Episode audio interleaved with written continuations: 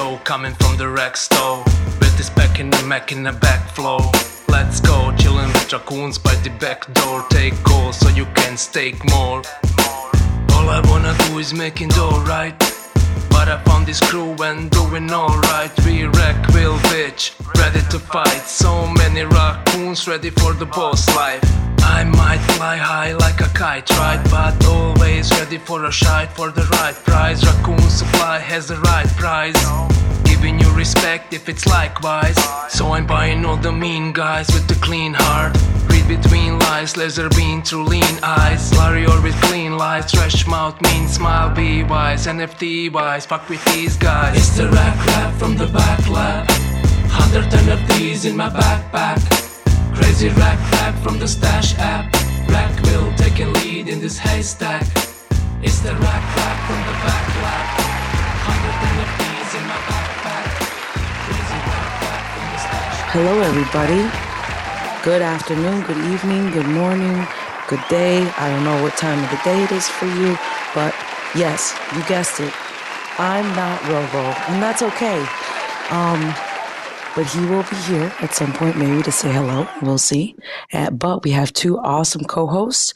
We have Amanda on the ones and twos. We got Cece coming up here. She just sent a request. I just accepted. And then um, we got our panelists who are slowly filing in. Right now, we got Sunnyside here and Signal. How's it going, hello. B-Pants? Um, and who else? Please feel free to request if you are part of the panelist. And um, I'm trying to get Cece up here, but I'm not sure what's going on. Hey, Bands, how are you doing? Yes, Uh, I can hear me you perfectly. What's up, B bands? I'm trying to pull Cece up too, and it's not letting me. Oh, here we go. Good evening, everyone. How you doing, Cece? Hello, hello. It's been a while. How are you, B-Ben? How are you, Amanda? Doing well. Nice to talk to you. I'm excited for tonight. Me too, as I didn't know that I was going to be hosting that until I was told. Anyways, I'm so glad everybody's here. I'm just trying to see if the rest of our guests will hop in. But oh, there's traders. Invite to speak. Let's get some other people up here. I'm just going to throw out a disclaimer to everyone. I can only make this for half an hour, but I have got my amazing co founder, Sean, here up in the Flight Force 4 um, profile pic. And when I drop out, he'll jump in. Or he might even talk to us the whole time. Who knows? I like that. I like that. Let's get Jacob up here.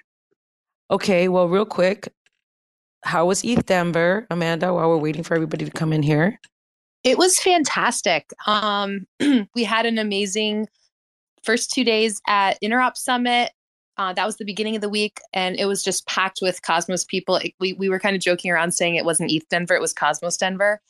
But yeah, it was incredible. Um, ETH Denver was mind-blowingly massive, like like lo- like get lost massive. But um, it was yeah, it was great. It was a great week. I'm my throat is still recovering. I am like very exhausted, but it was like a definitely a really great trip. Anybody, I mean, I got to meet up with a bunch of like fellow rack holders and fellow Adora squid holders, and oh my god, like just tons of people in the ecosystem, and had our fair share of Dance Dance Revolution. But um, it was really it was Dance really Dance awesome. Revolution, like he was playing the game for real. We played Dance Dance Revolution with Ethan Frey. Like I have pictures and videos. It was pretty awesome. Is he good? He is not. Neither am I though, so I have no room to to like even brag. Um, but no, it was it was hilarious. We had a we had a great time. Anyone that like is is interested in crypto or just like community in general, definitely go there next year. Like it was it was my first time. It was like it was amazing. That's awesome. I'm, I was like kind of, I'm, I was a little jelly. Like, I'm like, I can't wait. I, I need to go to an NFT thing one of these days. So I was talking to my husband and we'll see like X out like a vacation next year and do something like that. Yo, listen, girl. April, middle of April, April twelfth, NFT LA or NFT New York. So I know. I'm thinking there. about it. I was looking at it and then I saw the price and I was like, oh, I don't know. no, no, no. You don't go there. You sneak. You sneak in and oh, go to the okay. after That, that, that, that sounds that sounds like more my spin. But anyways, hi Jacob. Uh, welcome up. I see you just hopped in the space. How you doing? I'm doing good. How about you? That's Yep, can, can hear you perfectly. Doing pretty good. Doing pretty good. Haven't talked to you in a while. Seen you in spaces around, but we haven't gotten a chance to connect. I know it's been a while. so, um, panelist, is there any subjects that are going on in the, you know, either greater eco- ecosystem or maybe just the cosmos that um, maybe somebody would like to touch on today or this evening, this morning, or whatever time it is? Beat bands. I feel like that's such a uh, uh, what's the loaded, word where it's like question um, where it's gonna it might end up into like yeah, a bloody yeah, war or something. Yeah. yeah. I mean it is RAC FM, and in the spirit of RAC FM, I was just trying to see if there were any subjects that people wanted to kind of touch on or bring up. What do you What do you think, Amanda? Did I did, did I go too far? That's perfect. No, it's perfect. Perfect. Uh, I mean, right now, I, I would prefer to divert to someone else. I, I don't think divert's the right word, but if somebody else has something that they want to ask, um, I'm gonna let them go first. Why is that, Bonzi? I feel like I'm just not gonna. I'm gonna dig myself my own grave up here, so that that that's why. that's why you've got a Sunnyside Reaper as your um, project. Oh, I know. it's very fitting. Um, yeah. Please, we're someone here. else go. no, no, no. We're here. We're here for the drama. Don't let us down. I mean, this is like a kamikaze space. It's all or oh. nothing, guys. Okay, it's all or nothing. just like okay, okay, okay. So I I'm gonna start with the easy one then. Uh, everyone's thoughts on Prop 128 passing that would be the one that reduced launchpad fees on Stargaze from 10% to 5%. And that's as like a question for everyone. Yes, for the panelists. I actually, I actually, actually like that because um, all the other platform I know of, the the platform fee is, low, is lower than 10%.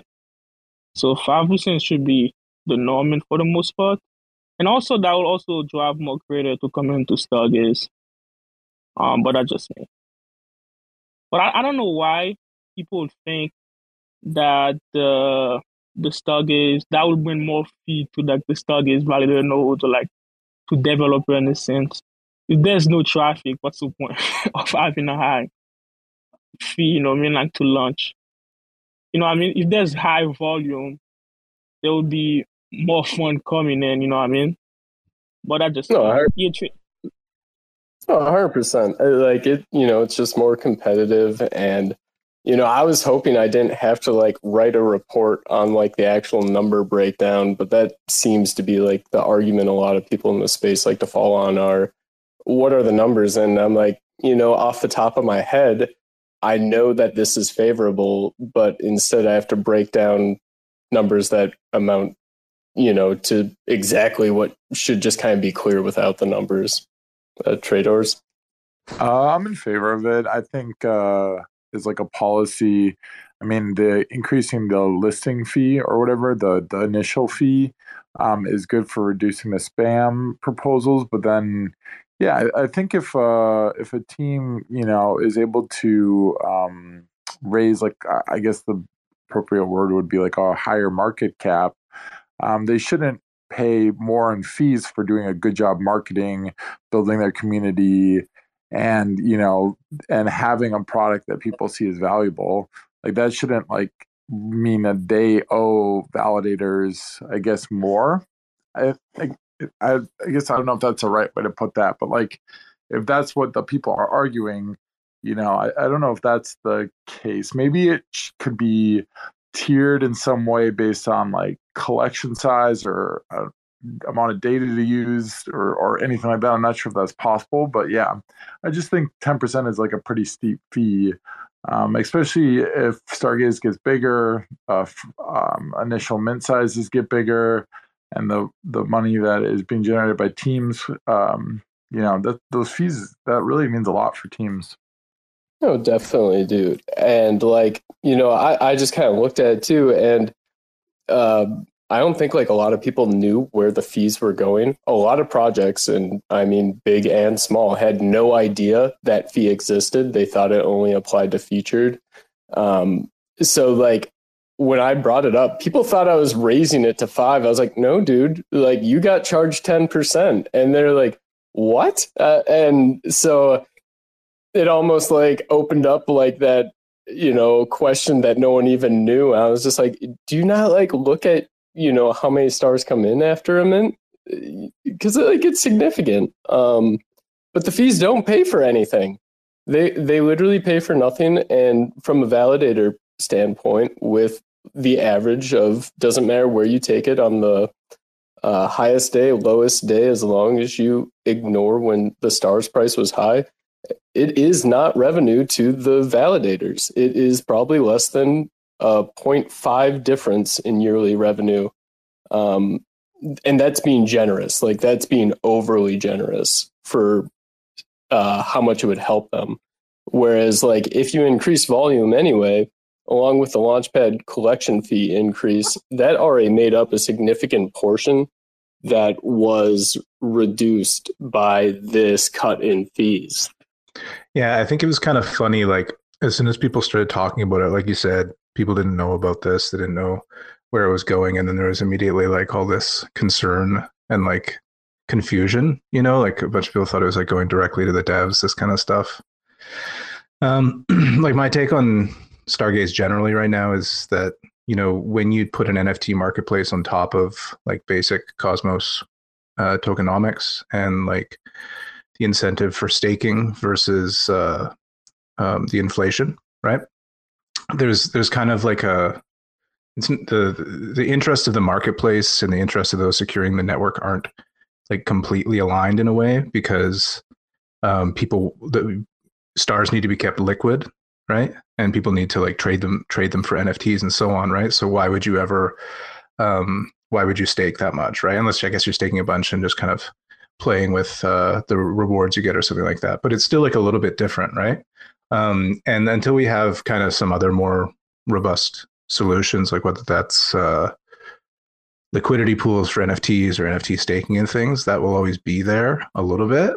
Um, but like you said, you know, so so in in that sense, there's like there's there's a clear trade off uh, and like winner and loser in this between validators and and projects. But if if it's very clear that it's like a it's a tiny tiny loss for validators and probably a significant win for projects, or at least a, a, a larger one, then then you take that any day of the week. I think because at this point, if the if the platform is able to maintain its stuff self, it's stable and so on, then I think there should be a big priority on getting as much liquidity, as much volume in there as possible, uh, making it as easy for uh, projects of like any size to launch and so on. So I'm I'm pretty happy with with that being passed. Yeah, Oh, sorry. Oh no, I just um saw that EJ hopped in, and I didn't know if he wanted to chime in on the subject as well, or maybe he missed it. Um, hi EJ.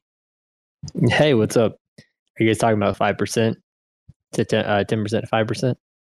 Yes, sir. yeah, I was actually the one who put up. Uh, and I kind of talked about all that, and one day I was pretty upset about it because uh, a lot of the founders I talked with had no clue.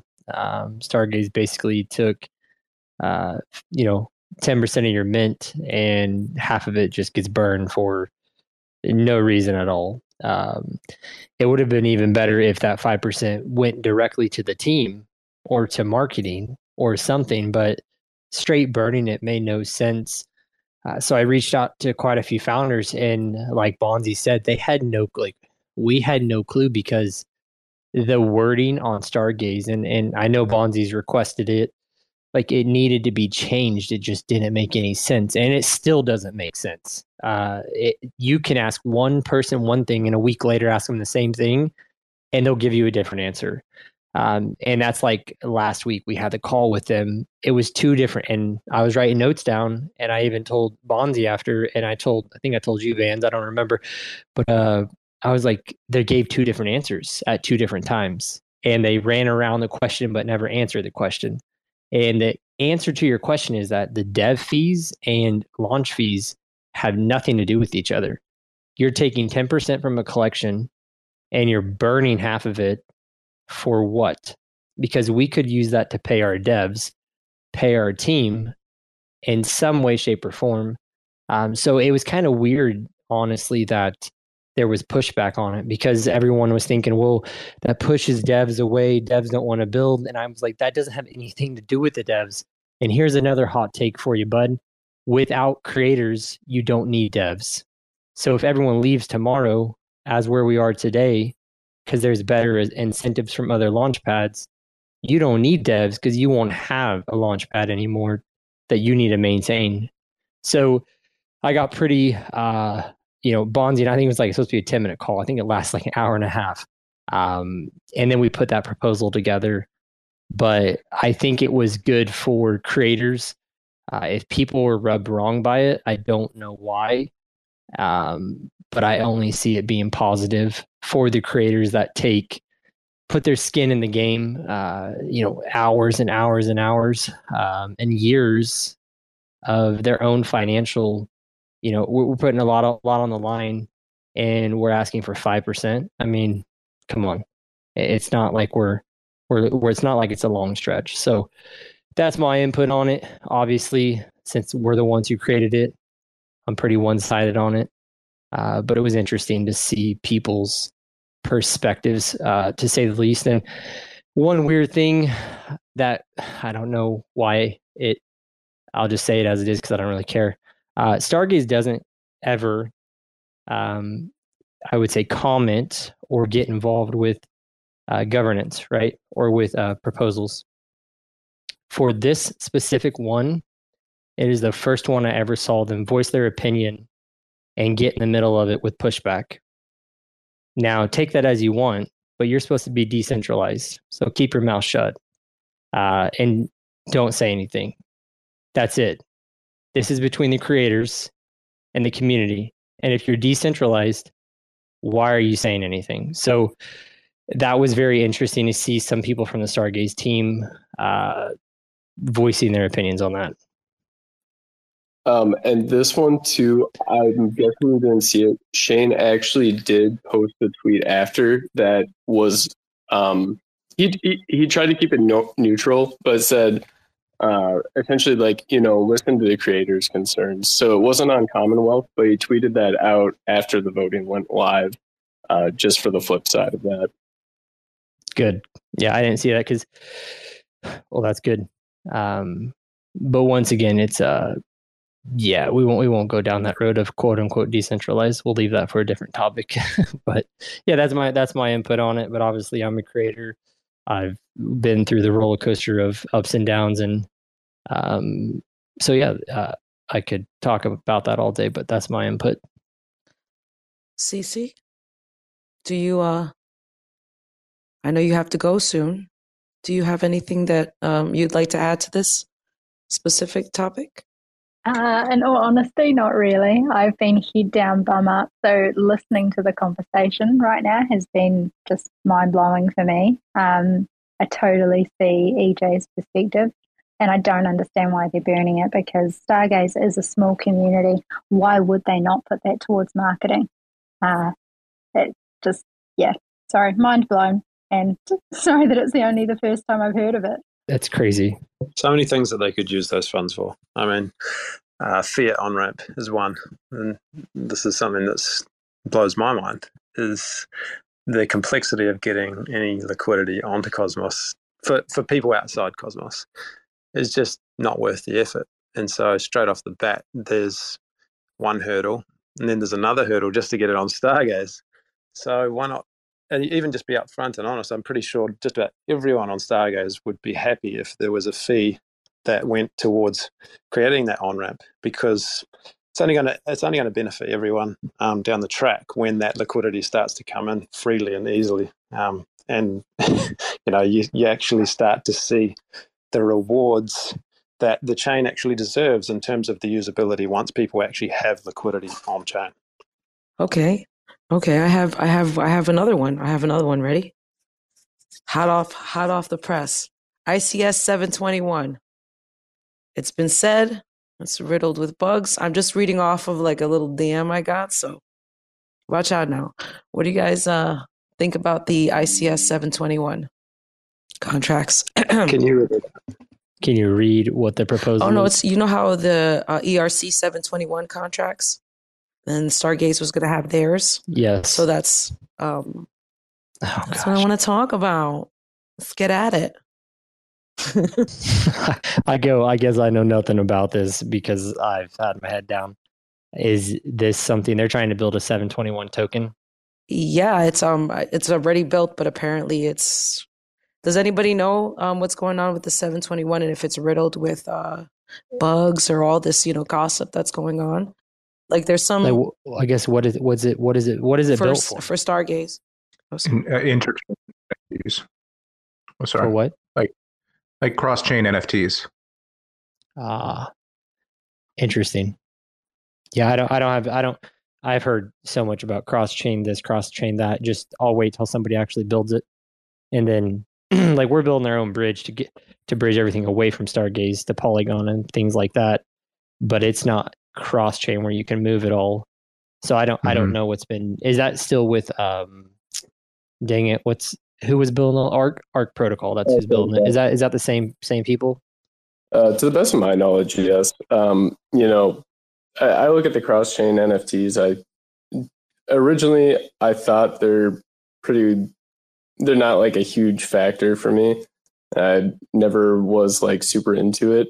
Uh, the one benefit that I did see from it is that, and it helps more so the smaller and medium sized creators, is that when you post a collection, you can have one collection with like a thousand NFTs and you can have the mint live on multiple chains. So you can now have it like on Stargaze, on Omniflix, on Secret.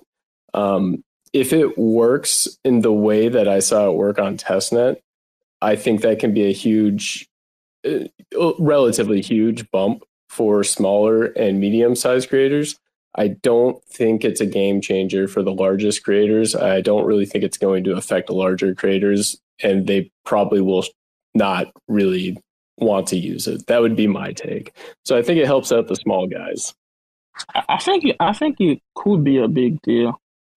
Um, if everything goes as as it's supposed to go, as as I imagine it to be, because I feel like for interchain NFT, you'll be able to use DApp on other chain with NFT. So as of right now, you know, Stargaze is not fully permissionless yet.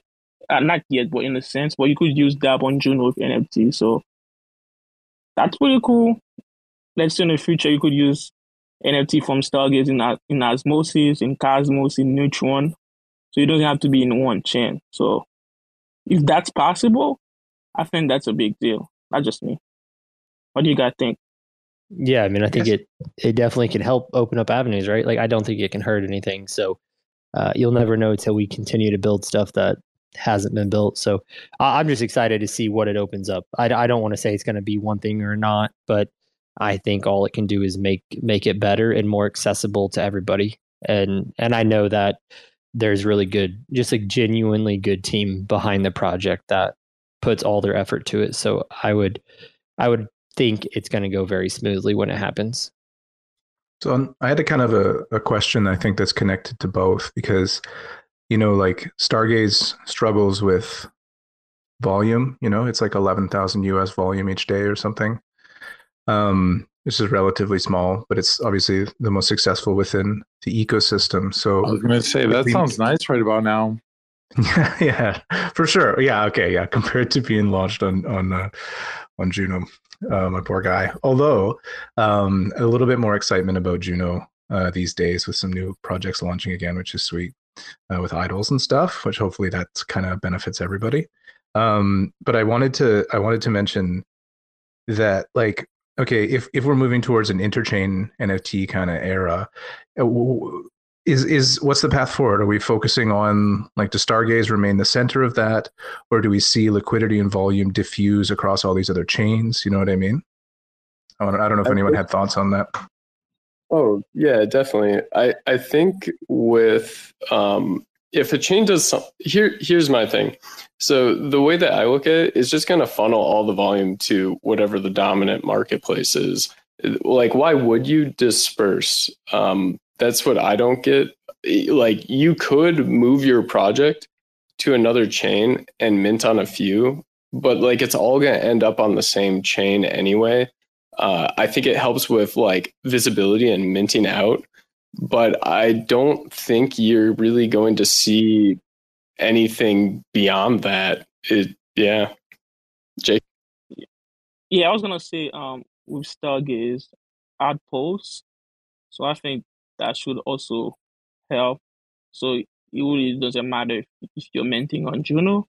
With Stargaze Outpost, you could just still list. You could still list your NFT on Stargaze, even even by launching your NFT on on Juno. So that's that's pretty cool. So you, they could even do the outpost in some other chain in, in the Cosmos, like Cosmos, if they choose to or something like that. So uh that's pretty cool. So, But I don't know when that that would be a thing. Though that's that's the that's the point in thing. yeah, when is always the question, right? answer. Like when. Um, so I got another question. Many people say that they love Stash app on Secret, but it just doesn't get any volume. What could a marketplace like Stash do to drive users? And this is a robo question. I just want to let everybody know. I mean, Stash, from what I've seen and used, the interface is beautiful. Using it, I think, is a pain. Like, I thought I lost my rack. I was like, dude, where did it go? I couldn't figure out how to unveil my own NFT. Like, I think that is a major hurdle. I know people like privacy, but like from a UI experience, there was like t- five, 10 minutes where I was just like, dude, like it's gone. So I think that's a very big inherent problem of that platform. Amanda, I saw you were off the. Oh, sorry. I thought it was Amanda next. My bad. Oh no, no, no! You're good. Ba- you're good, bands. Sorry, did you want to you want to go, Amanda? No, I was gonna say um. No, I, no, I didn't. Go ahead. I think I might have fat fingered Yeah. it. Okay, I yeah, I was just going to echo what Sunnyside said. I like how do you get more volume is just I think don't be on secret. Um because although I, I, I you know I like secret and I've I've done stuff on the with that platform in the past. Um and like there's some developers I really really uh, respect there and stuff, but it's like other than the fact that I think Secret had some kind of I don't know if it's first mover advantage, but they were one of the platforms that was quite early uh, with NFTs uh, within IBC. You know, there's a lot of hype about them. Like I don't know, was it two years ago now? I guess. Um, and they had a few interesting things launching there, and even like some kind of high profile project uh, launching using Secret. But yeah, I think for the average user, it's like it's come kind of a little complex. I, I wouldn't say actually complex, but it's just enough goes wrong that you don't necessarily feel like secure with what you're doing and um and even like using it all the time myself i'm always in this like state of panic where i'm like did i just lose all my money? So yeah. Yeah, I think if Cosmos, if you took the UI from Stash and you put like uh, the kind of like open tooling from Juno and then Stargaze, like just the general like volume and name that it had and put them together, like that would have been awesome. Uh, One of my biggest complaints about Cosmos is always that everything's fragmented. The fragmentation of the markets is like what hurts itself. Um, you know, people like decentralization, but you don't want 10, 20 markets like all in the same ecosystem that have a relatively similar user base. So that is kind of like my perspective. Maybe ICS does help with this and it consolidates the users to one marketplace, which is bad for other marketplaces, but it would be good for the ecosystem overall. Well, the thing about Stash is you can you can stash your NFTs from multiple chains, and I think the future forward for Stash is multi-chain or multi, I guess, ecosystem. So I would be pretty excited about Stash. Just that's just me. Um, so I have a question. Do you think the fragmentation of the cosmos, uh, the reason that this ha- this is happening, is because of all the different chains, and that people can just spin up their own chain and and and just keep spinning their own chains, and they really don't essentially have to quote unquote like work together? I'm just asking that question. That thought just came into my head. Um, so I might kind of speak above my pay grade from a tech point, but if I remember right, the Cosmos is built on a modular system where you can plug and play, which is great for innovation, but it's also great for copycats to just kind of rehash the same chain over and over again with like slightly different, uh, like difference, slight differences. So like I think the you know the biggest part of it is like that's how cosmos is built. It's built to create copycats um, which creates that de uh, that defragmentate or that fragmentation. Um, again might be speaking above my pay grade there on the tech side though. It might not i know it's not just that simple as copy paste but um, yeah. Yeah i think the answer to that might be uh, just simpler than you think. It's just the the bear market and and the Cosmos ecosystem doesn't have that much TVL to begin with. So because I remember during the bull market, you could sell any NFT on Cosmos. So as long as you launch, you could you could you would mint out. It's just what now in a bear market. So I feel like that might be the simpler answer to that. Yeah, so that, that's that's what I think. Because why not if you were to launch a collection even if you have a good idea and everything you still struggle to sell to sold out and stuff like that depending on those factors I don't want to hog up all the space with my questions and stuff because I am getting DMs and stuff. But does anybody have any questions, or does Amanda or do you want to ask the um, panelists anything before I go on to the next one?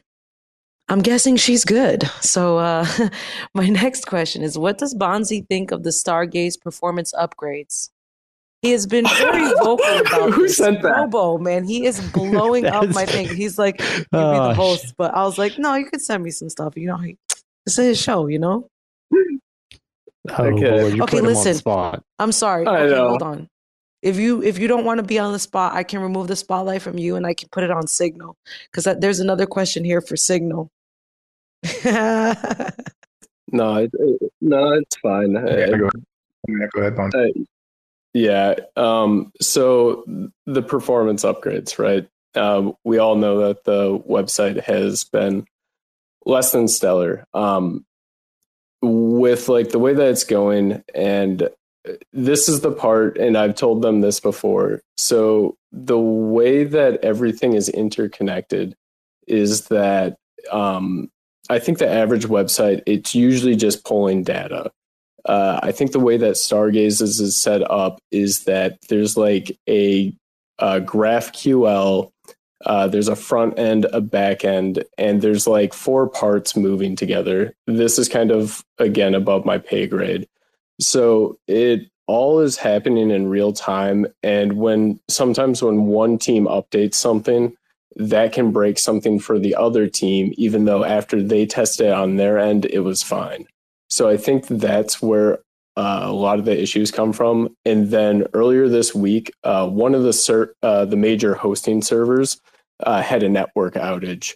So that one was relatively outside of Stargaze's control and caused a lot of the issues.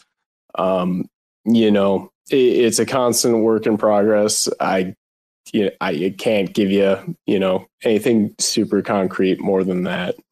Um, so yeah, I got a question to that. Are they ever going to get the API fixed? Do you know? so the API, I see the questions in the in the build channel. Um, I'm not a part of that developer group. I can't give anything like concrete on it. Um, the API is where it just like the issue is is that sometimes like you can't you can't reach it right or it doesn't um, take in what you send it. Does that sound roughly right? Yeah, yeah. So like when we, you know, we built our own DApp, and for instance, some people when they they burn their spaceships, you have your endpoints, and with the API that Stargaze provides, it should, it's kind of like having internet that drops out all the time, and it just isn't. It's not enjoyable. So I hope, I just hope they can get it fixed. Uh, and I just figured I'd ask you. I didn't know if you had any any updates on that. I knew they were talking about it, um, but I'm curious. I'm sure that's on the high priority list. If it's not, it should be number one because the you know how it is. It, the UI and the and the user friendliness of the website is the most important. Um, nothing's worse than minting and then going to your trying to access your profile and you can't access anything. Um, so we'll see what happens, but I appreciate the honest answer. Yeah, uh, yeah. The tech stuff is not my specialty. Um, I had a call with Shane today, and I think we're going to push through a lot of uh, changes this week. Um, but for the tech ones themselves, I, those ones I'm going to be less knowledgeable on. Gotcha, gotcha. Thank you. Fantastic. Can I can Absolutely. I comment on that? I was just curious. I, I know that like objectively, it's like the most important thing is the user experience. But I was wondering if anyone else just like doesn't care about it that much. Like, I I don't really, I don't I don't know how to explain this, but I find like if I'm using, I'm, I feel like in this space, I'm so used to like loading up a, a wallet and half the stuff isn't there, and I'm just like, oh, close it and find it later. You know what I mean? Like as if you have like a messy desk, or like you just like toss something in a drawer and you dig around, you can't find it. Um, I don't know. I, maybe I'm just conditioned to that. But like personally, I wish I wish that's how it was. but we have. I mean, if it go it goes down for one. And, yeah, dude, it goes down for one minute, and you have people in the chat that are just exploding. And I'm like, I promise your NFTs aren't gone, guys. Like, just relax. I wish it was like that, but uh, real reality, uh, yeah. most users are not like that, unfortunately. I'm just a sucker then, I guess. Yeah, no, like, I'm with yeah. you, Signal, but it's only because like this is what I know. I wasn't into like the NFT space like before that, and you know I've seen enough like airs and slowdowns where like it doesn't bother me. But like if a new user comes in and they're used to you know OpenSea where it just pops up right away, that person is going to ask you know nine times out of ten like hey what's going on? You know it's been five minutes. I just spent 50 60 dollars. I don't have anything to show for it. So i i think it yeah it's part of it just being blunted to it to becoming the norm. Hmm no you're right i mean like i said like objectively that's very important yeah like to, to play off that real quick is the biggest thing is is you know how do you bring in new liquidity uh, you know, you bring someone into Stargaze. First off, you somehow get them to understand how to get stars, right, through the 18 step process. Um, and then they get their stars, and then they get to mint, and they buy NFTs, and then you're like, oh yeah, by the way, it's a coin flip. The the site might load, it might not load, but don't worry. Uh, so that's kind of like why we say to push it. You can't focus on bringing in a lot of liquidity when you don't even have a site that can support it it, I don't know if that makes sense. Like it's it, as a new user coming in, if you if you just bought you know uh, 5k of stars or whatever, five even 500, and you come and buy all these NFTs you're excited about, and you're like, oh shoot, I can't even access them. That's just the first. And you don't ever forget your first impression, right? And the first impression is negative, and, and we just don't want that. Um, it's kind of like wasted energy if we start bringing in liquidity, whatever that answer is, and then we don't have the website to support it. Awesome. And uh, I have a question that Robo just really, really wants me to ask Signal. Um, he is kindly bossing me around in the DMs, and I don't mind. I'm in. I'm here for it. I'm here for it. Okay, so check it out. Here he says, "You've probably got the smallest niche coll- niche collection of the panelists. What are the trade-offs with the small collections? less working capital for developments versus more exclusive aspect aspect to the NFT and a really engaged community? Um, yeah, I, I guess like, well, you naturally, you just, you limit the amount of people that can hold it. So your community has to be smaller, more or less. um, I think you get more interactions with people that are like, "Oh yeah, that's that's neat what you're doing," and that's that's kind of the extent of it. You know what I mean? Um, so I guess, yeah, is that is that like a trade off? I don't know if what we're doing has like a, a real upside necessarily. Um, we're only doing it because we like just enjoy doing it uh, which I guess you could say that's an upside. That's probably a pretty depressing thing to say that it's not an upside to enjoy something.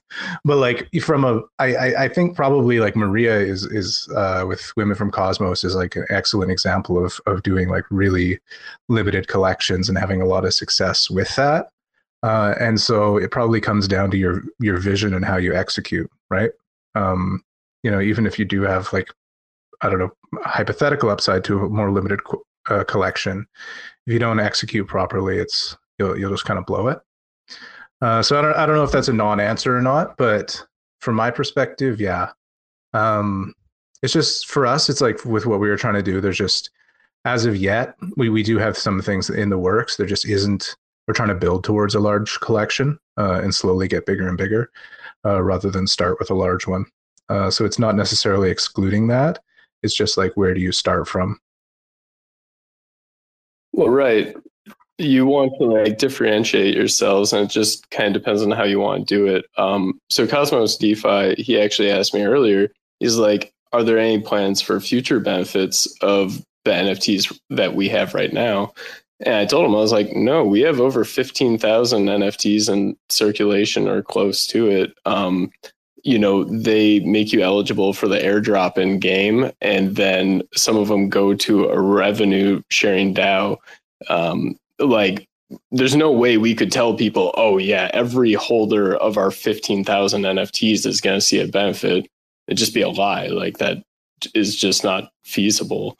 Um, and then with cemetery we reset it where now cemetery is what is going to accrue value.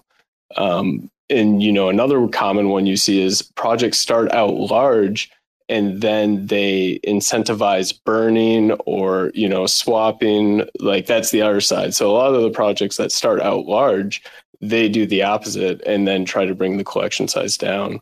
Um, you know if everyone does the same mm, you're just going to get left in the dust. So people come up with you know they try to find a way to make themselves different as a creator and and Bonzi, I wanted to say also, didn't you didn't you just release like a very limited collection, the uh, Eternal Eternal Reapers?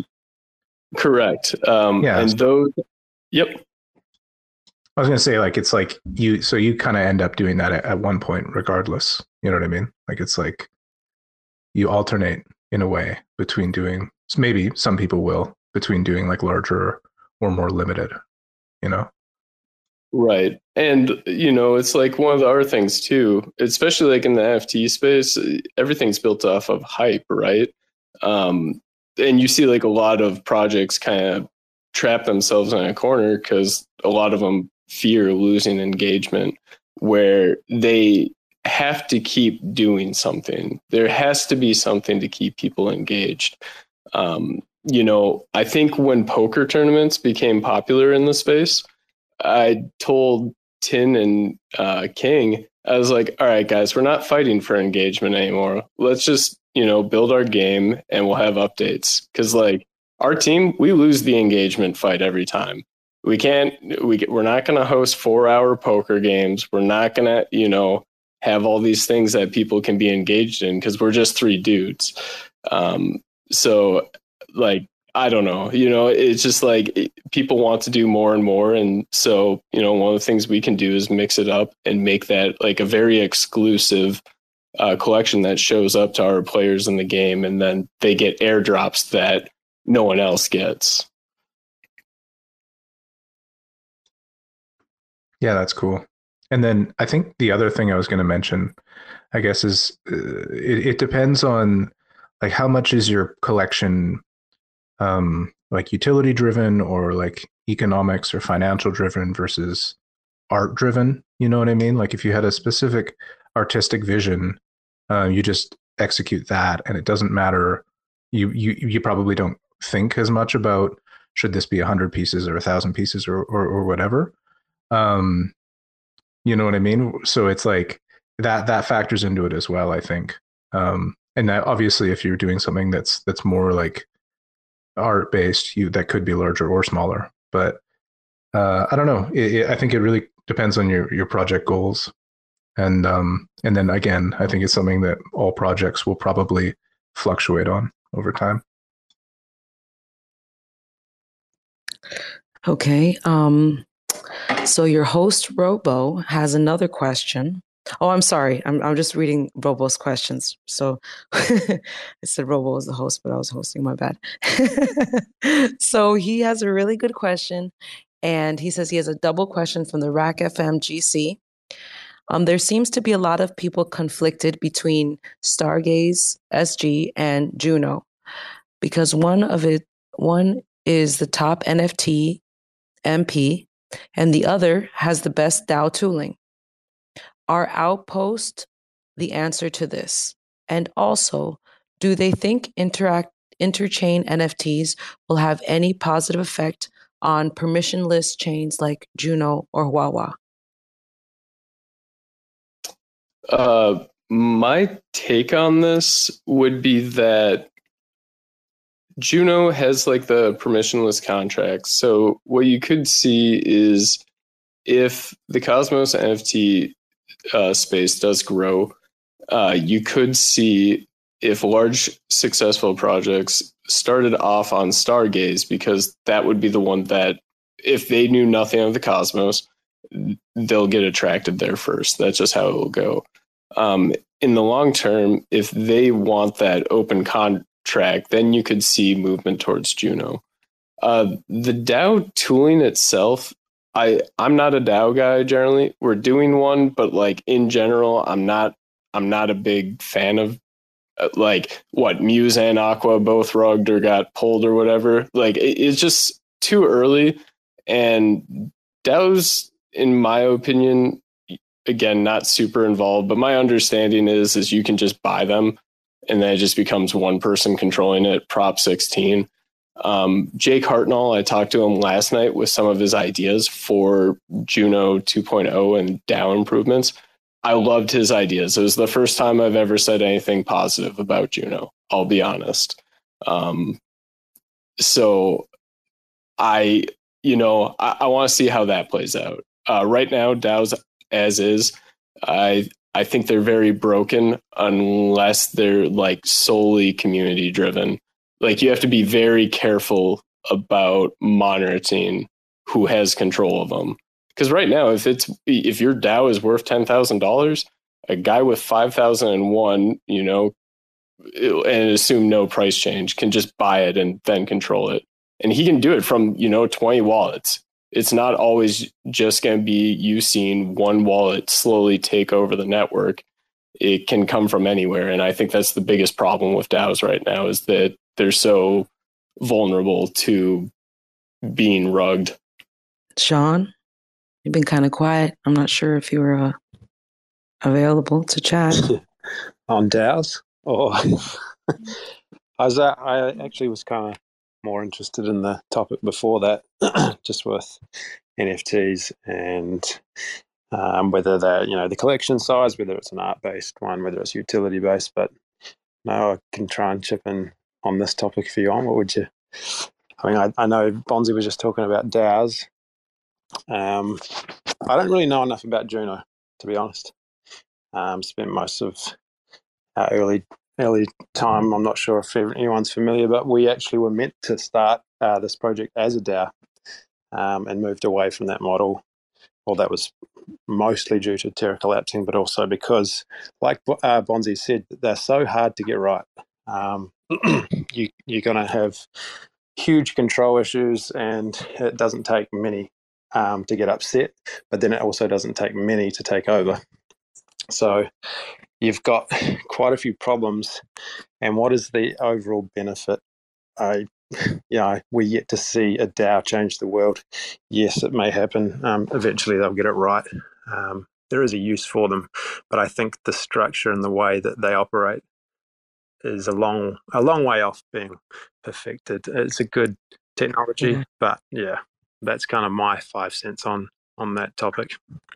But um, the topic you said you wanted to chime in on the topic before. Um, with the small collections? well, or well, no, sorry, it was just more what the, the I, I forget who was speaking, but um, just talking about the way that NFTs are all going to be, you know, interchangeable on any chain, and that's our goal. Obviously, with Flight Force Four, that's the whole point why we've minted cross chain. But um, every NFT collection at the moment has, you know, its niche, like you were saying, whether it's a small collection and it's art based, whether it's highly utility driven. Um, but either way, going forward, the things that we do know is everything is going to be you know, cross chain swappable, um, can go anywhere with it. And it's essentially just uh, a piece of you as long as you know you can you've got a wallet that connect can connect to a website or a DApp or whatever it is, as long as it can recognize the NFT that's in your wallet. That's the main thing. And that just gives you access basically to, to something else. Um, but for us, you know, like, the, and you could break that down in, in many ways. There's art, and I think there's a lot of music NFTs coming out as well, um, where the actual projects behind those NFTs are kind of giving away royalties from um, you say say you're a, an artist and you you create your own NFT collection. The people that own those NFTs now get like a percentage of revenue, uh, whether it's revenue or whether it's royalties. You know, the wording will become clearer once regulations are cleared up. But I think um, it's interesting seeing it all develop.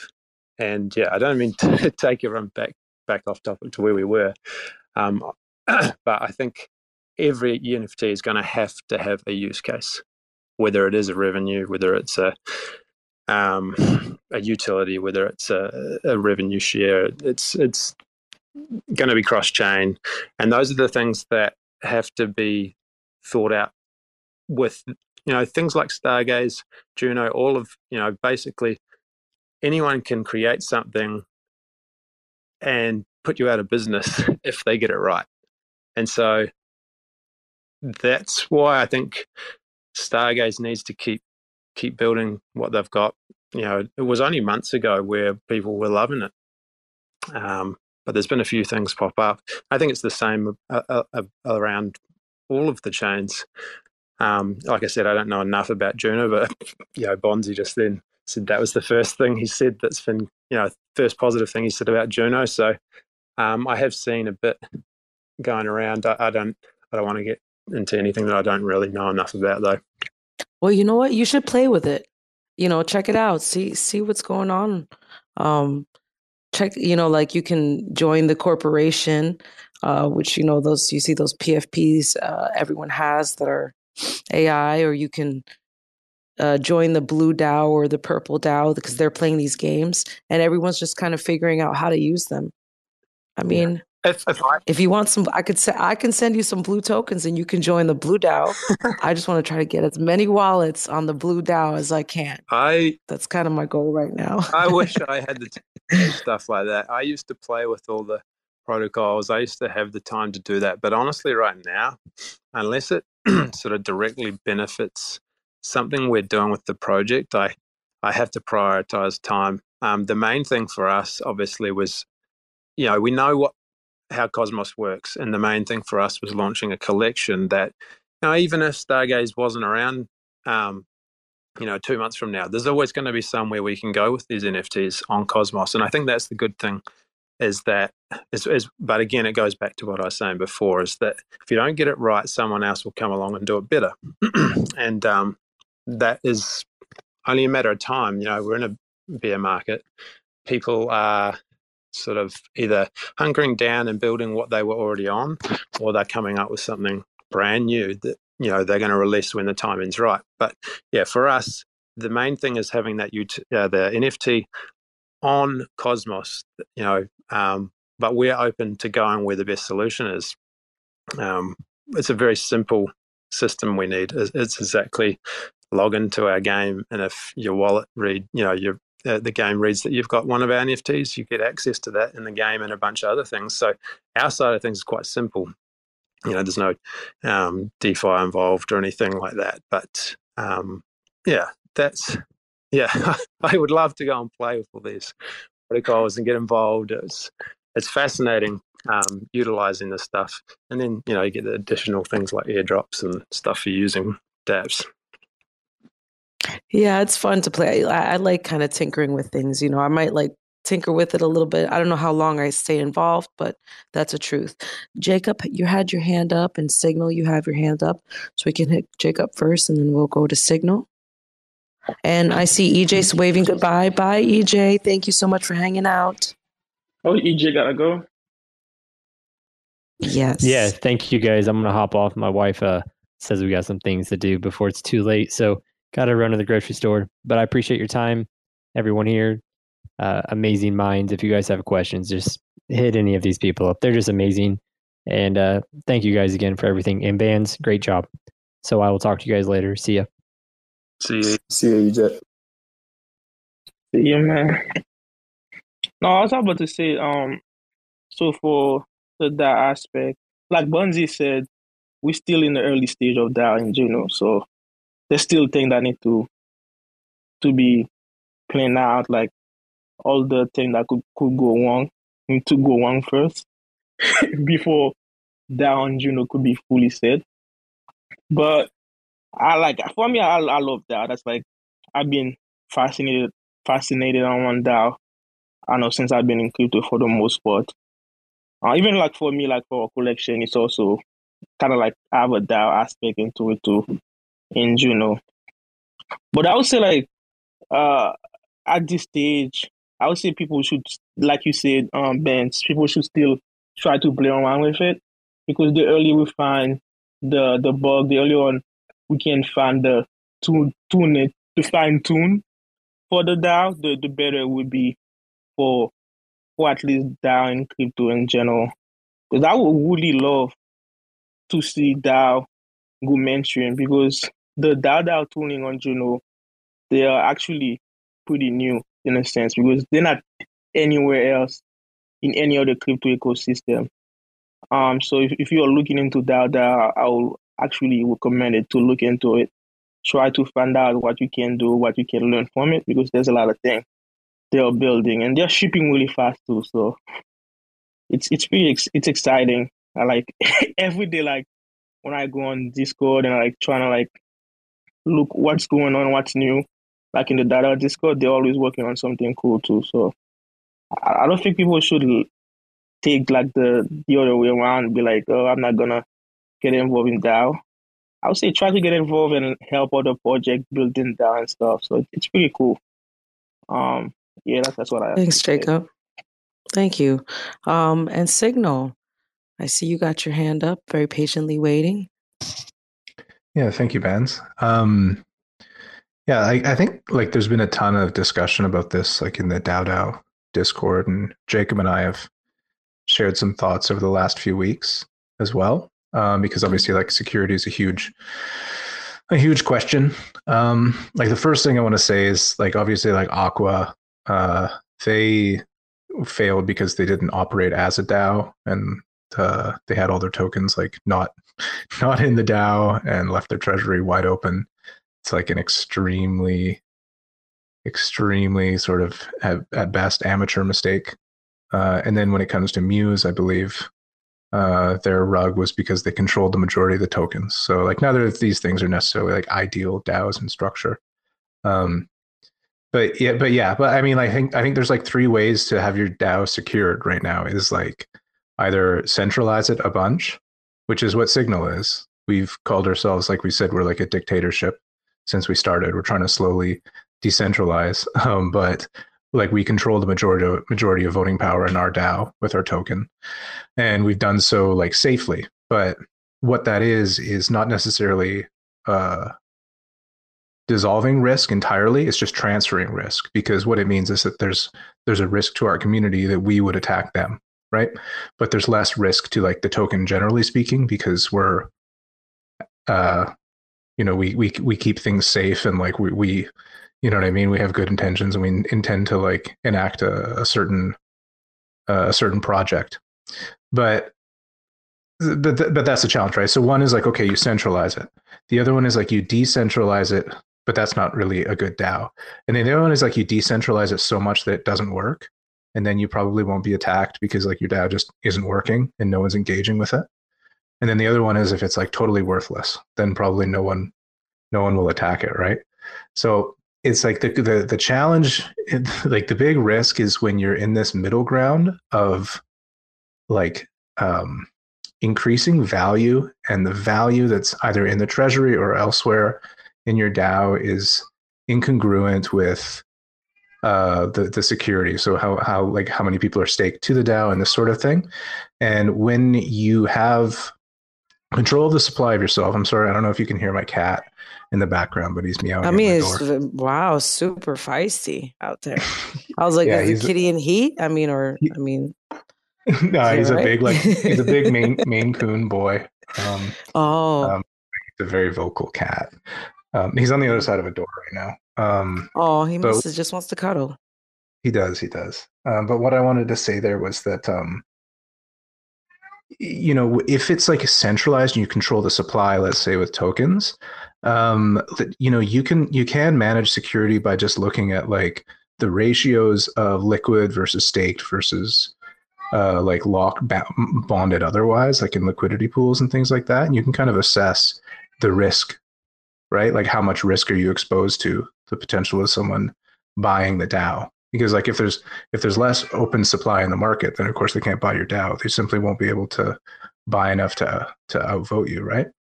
But what's really interesting, sorry, I've taken a long time to get to this point, is that I think for NFTs, it's this big question that, that Jacob was bringing up. I hope he can speak to it a little more, where token based DAOs, the amount you buy you know financially is directly proportionate to how much how valuable your vote is right? You have five dollars you stake five dollars you get five dollars worth of vote.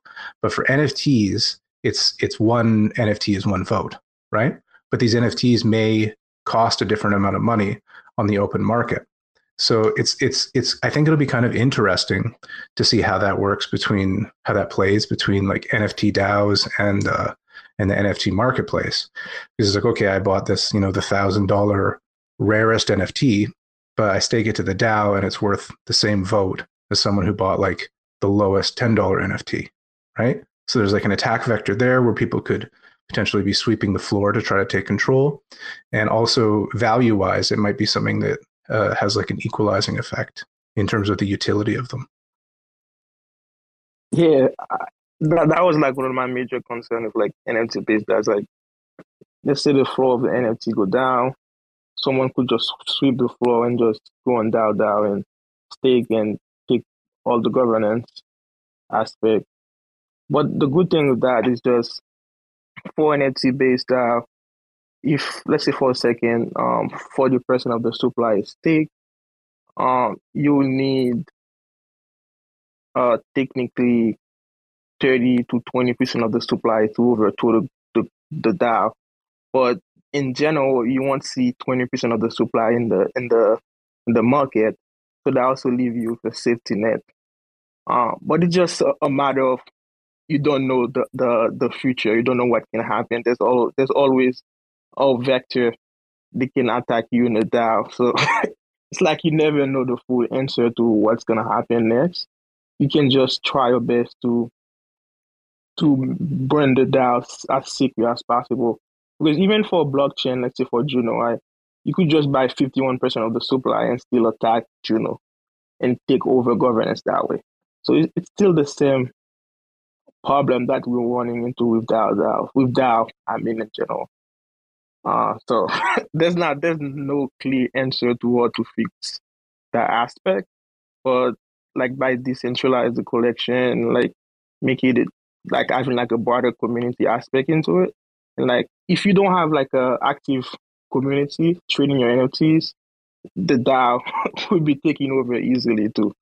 So it's just a matter of like how do you get community active and like make everything go smoothly. So that's why I've been battle battling with like I launched my collection, but there's a DAO aspect. But how do you get community to interact with it and like make it secure as much as possible? Yeah, but I would like to. I don't know. Maybe we should go to somewhere else, something, some other topic. But that, that's just me. Well, one other thing I just wanted to jump on the DAO topic. I think one of the other things that'll be really interesting, like if the vision of Cosmos is to have another, you know, couple hundred chains, all with their own governance, and then you have, you know, um, a bunch of DAO, DAO like DAO DAO DAOs or different projects, uh, like NFT projects and smaller projects. Like, at what point do we just have too much governance going on? Like, people are already exhausted of the level of governance involvement um, that's going on now. Uh, so it's like, how are we going to streamline that and, and keep people engaged in good governance um, moving forward? When, you know, how many of us are involved in, or are maybe not involved, how many of us own like 10, 15, 20 different NFT projects and have been airdropped, you know, 20 to 30 different Cosmos tokens in the last few years? And like now we're we're tracking for our own interest, like that many different things going on. Okay, okay.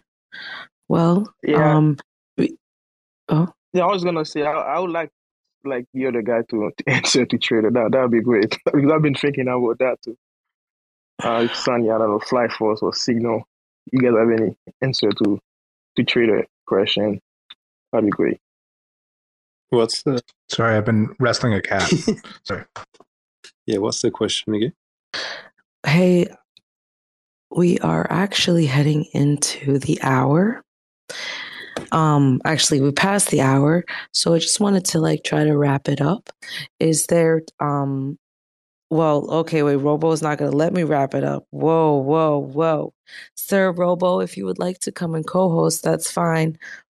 Um,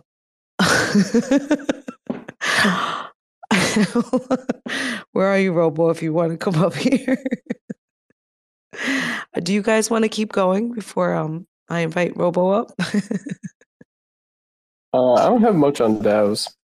I, I think I said everything that I had on them anyway. okay, oh, I'm sorry. Let me get uh one second, please. Sir Robo is entering the room. So he's not done with you guys yet. Okay.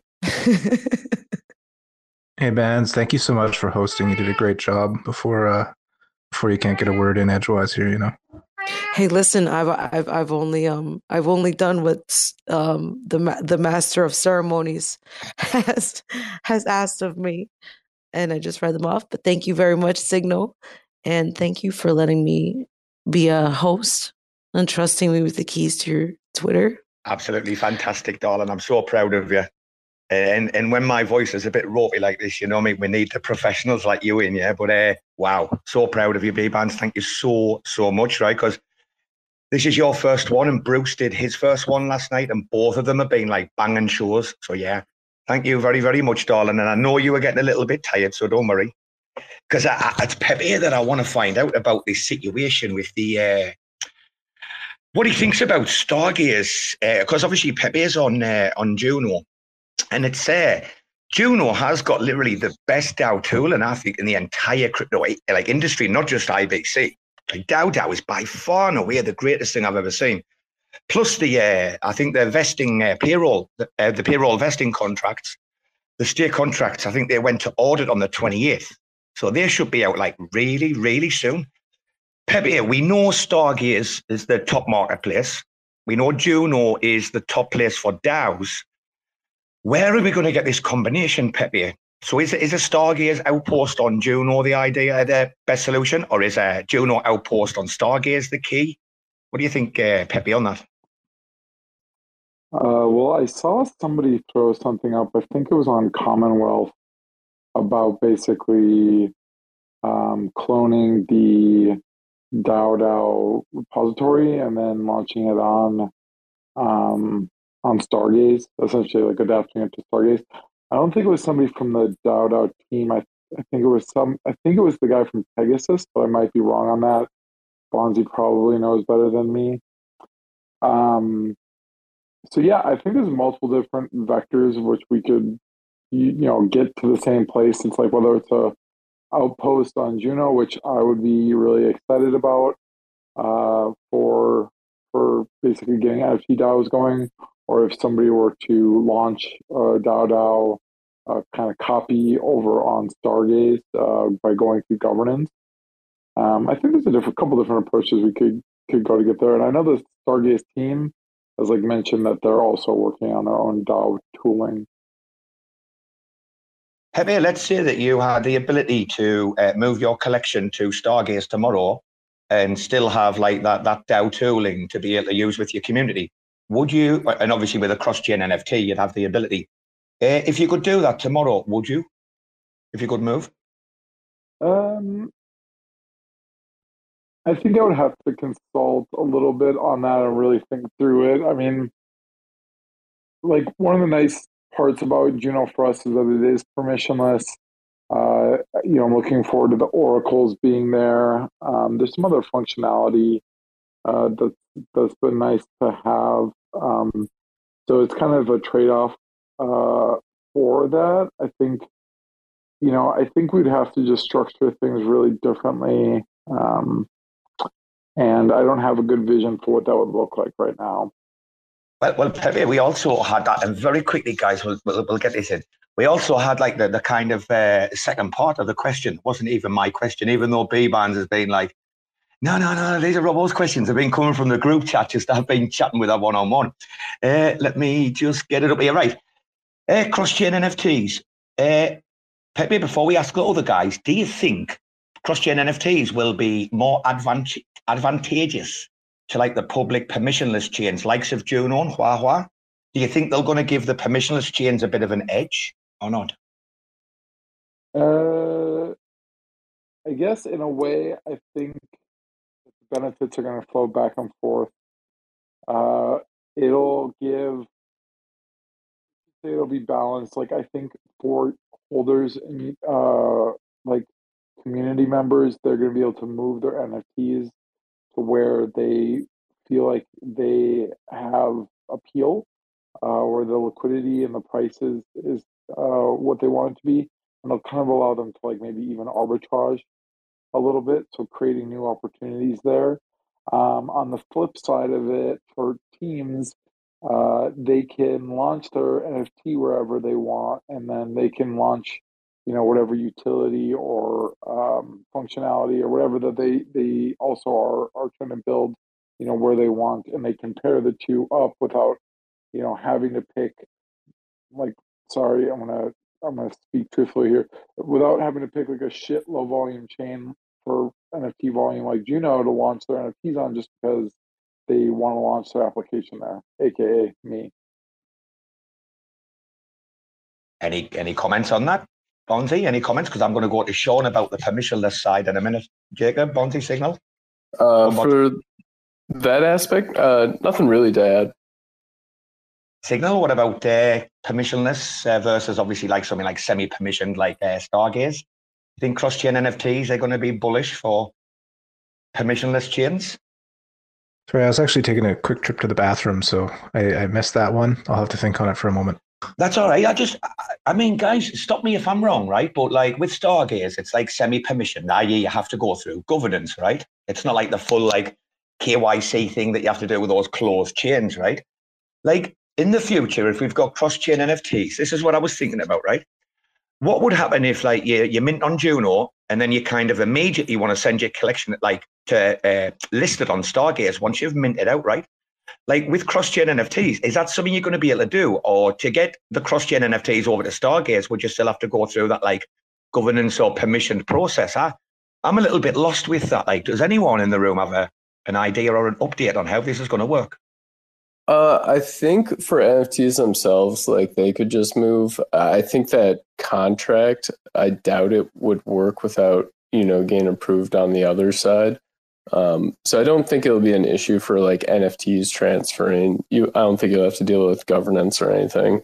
Um, but like if you were bringing something that had a custom contract built for it, and then you wanted to move it to a permissioned spot, then you would probably have to take that under consideration.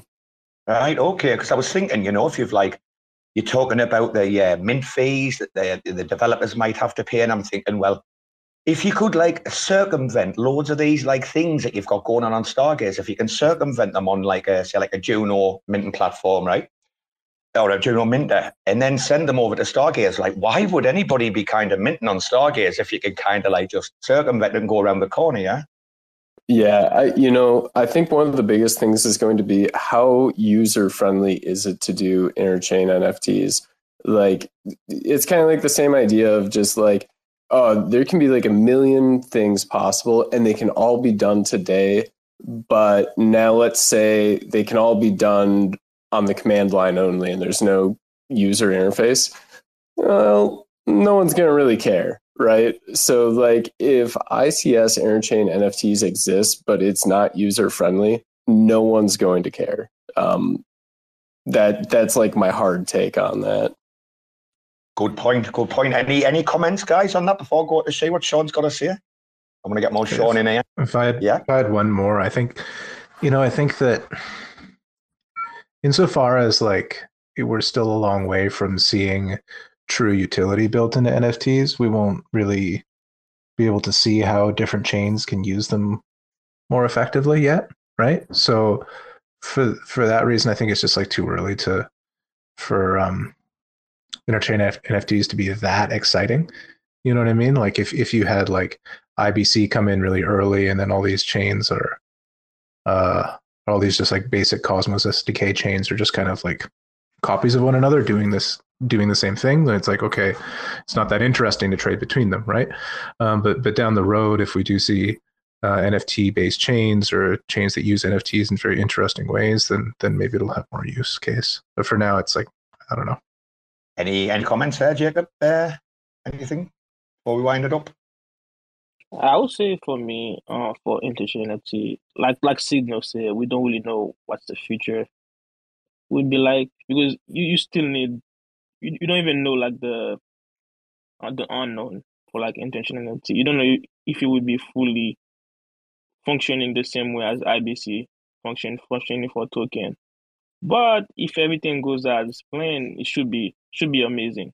If you could send NFT between chain and launch that from Juno to Stargaze with interchain account and like having like a, a, a host chain controlling the NFT from Juno to do stuff on Stargaze. So that would bring a lot of excitement, like to people building more dApp and stuff. But it's just a matter of when will it launch and when we will be able to use it and, and do other things. But it should be pretty exciting. I feel like everybody should be excited about it. Just a matter of is it will it be the same thing as we think it is, you know?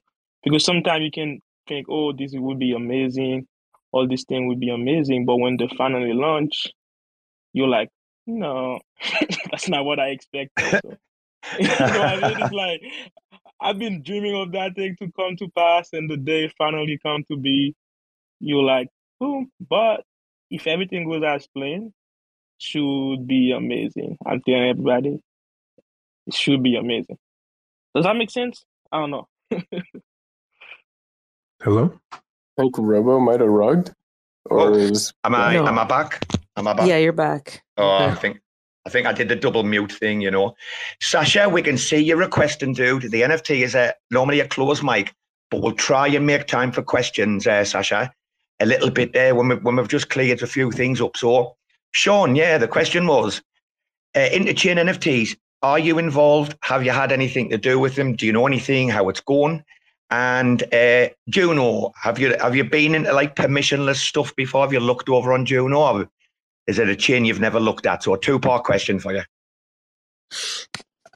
Uh, that's for me. Yeah, first up, I mean, uh, sort of interchain NFTs, right? Cross chain NFTs. Are you are you involved? Have you tested out the CLI? Are you? Uh, in terms of IBC, no.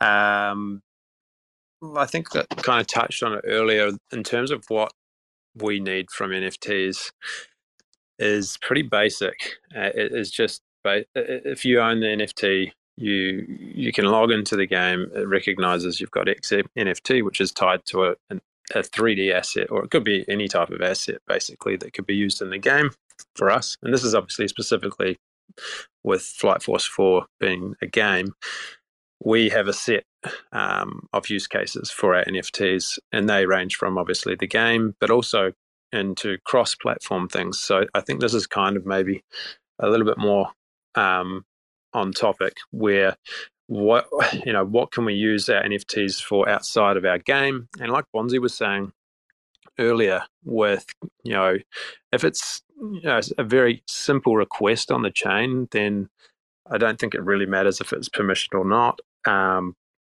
the way I like to think of it is if you've you know if we're setting something up uh, with our our game to be cross NFT. Like it could be on AVAX, it could be on Cosmos, it could be you know, Ethereum, whatever. Um, it, the, our our game can read it. So imagine, I think the kind of the best analogy is that it's a read only.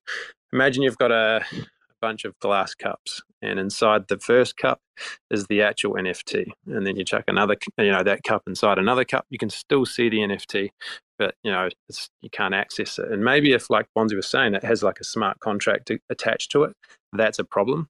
But if it's something where all it's doing is retrieving data, as in you know like a, a the actual token ID, um, because that token ID might be attached to some kind of other data that you've already coded into the original contract. It doesn't need to go and grab that. So all it needs is that token ID, and now you've got access to this or that. Um, that may be um, not explained perfectly well, but basically. No, no, Sean. I think I think I get it. Basically, though, it, it, stop me if I'm wrong. The the only thing essentially for you guys that's actually on chain is the actual NFT. Everything to do with the game and everything's all like off chain, and it just accesses the NFT data through like an interface or whatever. Yeah. Yeah, exactly. And that's not going to be the same for everyone. For and that may not be the same for us forever either. We may need and we may want to um, you know expand on the uses and but for now like for example um, you may have one of our nfts on stargaze the serum defenders and you know we've got um, a lot of partnerships coming up to integrate into other platforms outside of our game and so they'll have the same system set up where you'll just connect your wallet and they've coded it on their end, or whether it's just a database that we've you know given them um, and it interacts with their their platform. Now you can use that same NFT to access a, a completely different character, even um, because you know that's how that contract looks. But it's still the same connection for you, whether you're connecting your Keplr wallet or uh, Leap wallet with your with your Defender NFT inside it. You're now able to access, let's say, um, a game uh, where, wherever we launched initially. Um, maybe let's say, for example, it's it is Cosmos, or no, let's say Ethereum, and then the other platform is on AVAX. This going to be the same process, and the way that it retrieves the data is exactly the same. Um, but if we were to say, I don't know, maybe there's a staking contract um, that that NFT was already in. Now you're talking about those those glasses that were I was mentioning. You can't see them, you can't access them. The the contract can't see it anymore. There's a there's something else in the way that physically needs to be removed, or it needs to be native and on chain. Um, but yeah, like you said, pretty much all the data that's attached to our NFTs is all off chain.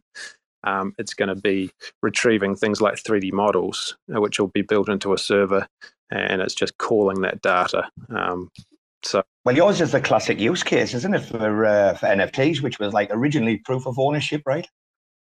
Yours is like the classic case, yeah. isn't it? The proof of ownership to get right to the game. Yeah, I think so. Yeah, I mean, it's to us, it's just an access card, and it doesn't matter yeah. what's on it. Um, you know, but there are other NFTs that have a lot more data attached to it, and they're in, in, involved in smart contracts. Um, I mean, yeah, you've got, like I mentioned, four staking contracts. There's all sorts of things that you can connect your your NFT to, and if it's you know involved in st- stuff outside its original use case, it becomes definitely a lot more complex. Well, Sean, Sean, now I've got you on. Uh, there was a big burning question actually from uh, someone in the audience, and, and while we're with you, we'll stay with you. Yeah, uh, interactive NFTs with things like these meme ducks uh, and others coming out. You know, where you can press certain keys and you'll get information, whether that be prices, market prices, whatever. Do you think that these like interactive NFTs are going to become even for like just I don't know PFPs or whatever? Do you think like people in the community are going to start to see these as like being standard. Like now we've had them, we're kind of going to want to see them like all the time, regularly. Do you think? Do you think they're like just a, a passing fad, or do you think they're here to stay? I I haven't actually seen these. So uh, could you let, like give me a wee example of what they do? Well, Signal Signal is the meme duck king of the world. So Signal, explain like what meme ducks kind of do with the uh, keys, yeah. I it's funny you say that because I didn't get a single meme duck, and uh, Soy was you know rubbing it in my face like the next day because um, he got a bunch. Um, but in these, I can talk about the the Pixel Wizards at least. I don't know if you've seen those fight. Oh, sorry, dude, that's the one I mixed. Dude, my yeah. bad, my bad. I've mixed no them worries. Sorry, dude. Um, but but basically, what it is is it's it's an HTML file as your as your IPFS, right? Um, and then so it's it can react to whatever. So like if you download it as HTML, so when it's open, you know, in the, with those ones, uh, I think you can do it when it's a marketplace. Any any pixel wizard you open, if you you press Q W E R, any of those buttons, it will uh, react to it. So it reacts to any kind of input, and then it'll you know it'll pull things from uh, from you know whatever source you wanted to pull things from, and and and so on. So it's kind of cool what they do with the Pixel Wizards is it's pulling like price feeds for coins. So each of the wizards will be associated with a certain coin. You'll have like a he'll be like the osmosis wizard, I guess. And then yeah, it gives you the live Osmo price. Something that we've actually been uh, playing with a little bit as well. Uh, we don't we can't find a way to like fit it in for a current collection, but we have experimented a little bit. Hey, it's cool. There's a lot of there's a lot of things you could do. Uh, you could be like rolling dice live in a given NFT. You could have an NFT that is like a uh, a radio essentially that, and then on the on the back side, uh, it's it's like pulling a sound from a website. Let's say like it's like the NFT is like a radio and you're pressing play. Let's say right, and then whatever it plays, you can be changing on the back end what it plays. Uh, the downside, I think, for those NFTs is that they are like reliant on a bunch of stuff off chain and a central uh, source to like make them to give them use. You know what I mean? Like it, it has to run through a site and so on. So that could be a problem depending on how it's built. Uh, so that's that's one thing to think about because like a lot of people think about so NFTs that's, that's in terms a, of being permanent and so on, right? That's a Web two. That's a Web two like connection, isn't it? What you're saying there, where it has to do yeah. with the off chain data, right? So like my next thing will be very quickly, and we'll find out from the other guys as well. But Signal, I'll ask you first. I, I clarify them in my own mind as interactive NFTs uh, because you do interact with them rather than just kind of look at them right on a screen. But that would be different from what we're expecting to come from, like I think it's Magic Eden and a few others, where they're working on like programmable NFTs, right? So at the minute, I believe your NFTs are like programmable in regards to like royalties at the collection level but there are people working on programmable ability at the actual NFT level, right? So you could have like staggered royalties, like over a collection based on rarities. Uh, I think uh, programmable NFTs would stop you doing like P2P trading without like by you know circumventing the royalties. Like we're not going to class Pixel Wizards as a, like a programmable NFT, right? They're, they're something completely different. How would you clarify them? Are they interactive like Pixel Wizards, or how would you describe it? yeah, I, I, I guess I, I don't think they are programmable. Uh, if if I if I understand it correctly, in, in terms of like what you're talking about, I think it is more of like a, uh, I guess Web three, Web two integration, and I don't mean that in a bad way at all. Um, but again, that's that's only like my understanding of them, and I, I could be wrong. I don't know everything about like what what what the guy has planned. I haven't looked super. Yeah, I think I think programmable NFTs would have to be 100% on chain. I'm sure that when I listen to Magic Eden, the guy he he said there's going to be no like trade off off and on chain. I'm sure the programmable NFTs have to be 100%. I don't know if like Bonzi, Pepe, uh, Jacob, or Sean. I don't know if you guys are into this kind of stuff much or been following the Magic Eden stuff and uh, One Planet.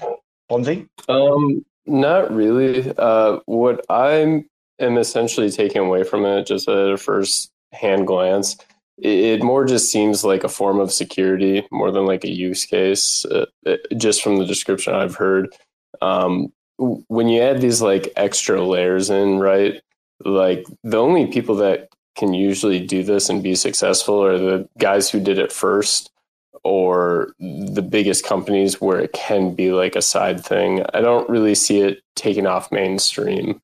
Um, that would be my take. Anybody else got any? Yeah, anything to contribute towards interactive or uh, programmable NFTs? Um, yeah, I, I, don't. I haven't followed too much about the uh, interactive, or I'm sorry, the programmable NFTs. I was thinking the other day, like a cool function would be if we were a little bit more responsive with uh, like for example royalties and stuff like that like for example if uh, you could set up functions um, for kind of like staggered royalties based on the performance of the collection where like if the floor price was below mint you know the team was getting like no royalties and if it was you know a certain percentage above mint like then you know so that like in a way that it's like yeah if, if a collection is underperforms the team isn't showing up or whatever you know um, or if you want to sell quickly you're selling you could sell at like a low price and you would you know you would basically be like losing money uh, but then the like you know you'd be giving it to somebody in the community who wanted to get in at that price um, I don't know. I think it would that could be an interesting dynamic. I don't think that would be exactly programmable NFTs because it's still done on a collection level, I believe. But that would just be something I haven't seen. That would be kind of interesting. Do you think, like morally, this is a good one, like morally and ethically in the industry? Like, say you've got person A and person B, right? They're both mint from the same collection. Uh, one gets like a really, really low, like rarity, basically nothing someone gets like the number one, right? We know what they can sell for, yeah. Do you think like it's fair that like the person who's got the lowest rarity, not worth much, is paying like say a ten percent royalty, and then the person who's selling one for like I don't know twenty five k stars or whatever, they're paying the same royalty. And that's kind of like it's ten percent on regardless. But do you think that's like kind of the right thing to do, or should those higher kind of rarities be getting more royalty and the low ones be getting less? Well, yeah, I guess that's kind of what I'm getting at, right? Like if you're if you get all four rarity or whatever, and, and the floor price is down bad, you know, and you're taking a big loss on it, like royalty could be zero for you. Whereas if you had like the number one most rare one and you're selling it already at a 10 times gain, like that one would have like a certain level of royalty associated with it. I mean, you're already up, like, let's say 10 times on it, you know, so it's like for you to give up uh, five, 10, percent or eight percent or whatever from having had that NFT and from having held it and listed it and got you know had somebody found a buyer for it like you've you've made money. Now the team can make money. Whereas if you mint it and you're at a loss like why you know well that that maybe means the team isn't showing up isn't delivering um, or there's there could be a plethora of other reasons. Um, you know so it's kind of like that's where it's like oh okay now you're taking a loss there too any comments, guys? Any follow ups? I, I, had a comment, Robo. I can't believe you want to tax the rich. I see. Well, I'm from Robin Hood country, you know, son. Why not? Feed the poor, feed the RAC FM poor, you there know. I knew it. I knew it. Well, I don't know if anyone wants to comment before I drop this topic in because we're going to drop a, well, not a bombshell, but we're going to put the cat amongst the pigeons. Uh, are, you, are you all ready? Is anything we want to tie up before we, Bonzi? No, hit me with it. I've been waiting all night. All right. Uh, there was an NFT collection that was going to be part of a game uh, launched. I believe it was launched on Juno, and the game was called uh, Keppala. And it happened to be created uh, by someone who is very, very prominent high up in the Juno community. In fact, they are on Juno sub DAOs. Uh, specifically, I think definitely the comms DAO. I'm not too sure if the person's on the delegation DAO, but definitely the comms DAO. Very, very prominent, uh, you know, upper echelon in the Juno, Juno community. Uh, and they've decided to uh, up sticks and take their collection over to Matic. Now, I don't know what you guys think, whether that's a traitorous move, whether that's a good player, whether that's conflict of interest. Uh, uh since which Juno, I'm going to ask Pepe. When it comes to Juno, I always put Pepe on the spot. Pepe, do you think that was a wise move? I mean, you know, there's money on Matic. I respect him, but also it's not like he's a normal player like me. He's upper echelon. Do you think it's a bad look for Juno? Well, I mean, I've spoken with him about this in private plenty of times. I mean, he was he was exceptionally frustrated. Let's just say with the way a lot of things happened, the market and otherwise around Juno at the time, and, and the way that the community showed up support. And I guess, and even to that point, like you said, like he's a known figure. Uh, he's on. He's like doing these other things for Juno for I believe for free. Like I don't believe he's being paid by the sub uh, communication sub DAO. So it's like he's put a lot of his time and effort into trying to grow this chain, and like, and I guess this goes back to kind of what I was talking about, you know, a few weeks ago, where it's like the biggest Juno whales like just aren't showing up to support builders on Juno. Like here you have somebody who's well known, he's connected to all probably all the biggest wallets. Um, I had put a lot of time and effort into the art. You know, it was a unique project. Um, and I think they only sold like 200 or maybe 300. It's like there's more, I don't know, there's more like big wallets and you know, than than that. So that means like not even not even the big wallets all just even minted one to support him. Yeah, and I think I think they made a, a big mistake that I'll that I'll mention like after this. Uh, Jacob, uh, any any opinion on that? Capella, did you follow it or ignore it? Yeah, I didn't follow it as much though. Fair play, fair play, dude. I don't blame you. Actually, uh, there's something actually connected to that that we'll that we'll mention in a second. Signal. Did you follow that story or? You know Juno well. I don't know. It's like go ahead and leave. well, well also Pepe said, I mean, he's working for free, but he's not really working for free, like guys, because I can guarantee you, once all the work's done, there are prop go, props going up for everybody to get paid. I know they're not getting paid at the minute, but like you know, you work for a month in your job and then you get paid. So they they're doing the same in the sub DAOs, but they are going to get paid, yeah, and well.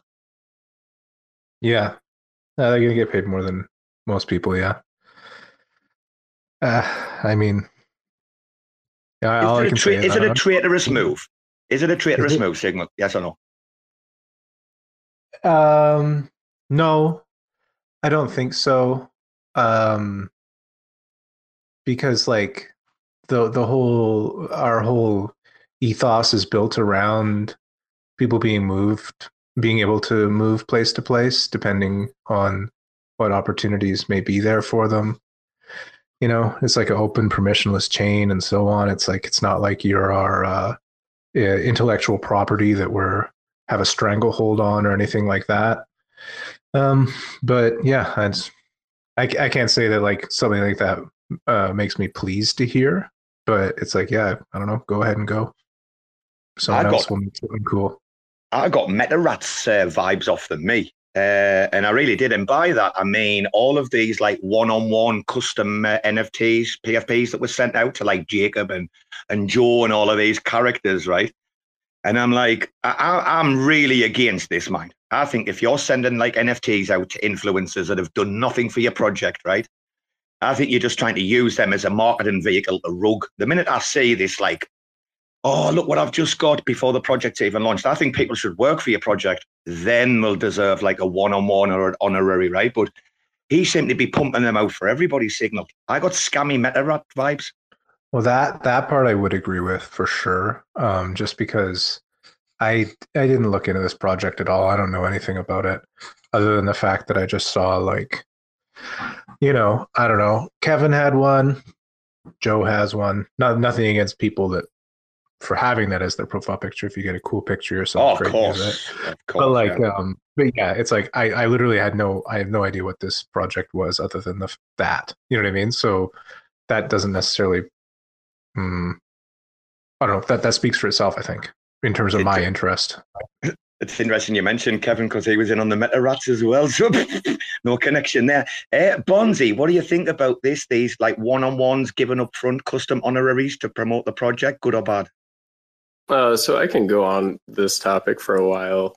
Um, the first thing that I'll say, the marketing, I actually have no issue with. Like, for people curious, it's not a big space. Uh, anyone making a game is is the closest to ours, and I kind of said this early on. You know, Stargaze really wanted them on Stargaze. I was like, I can get them on Stargaze if we want them. And they're like, well, let him make his own decision.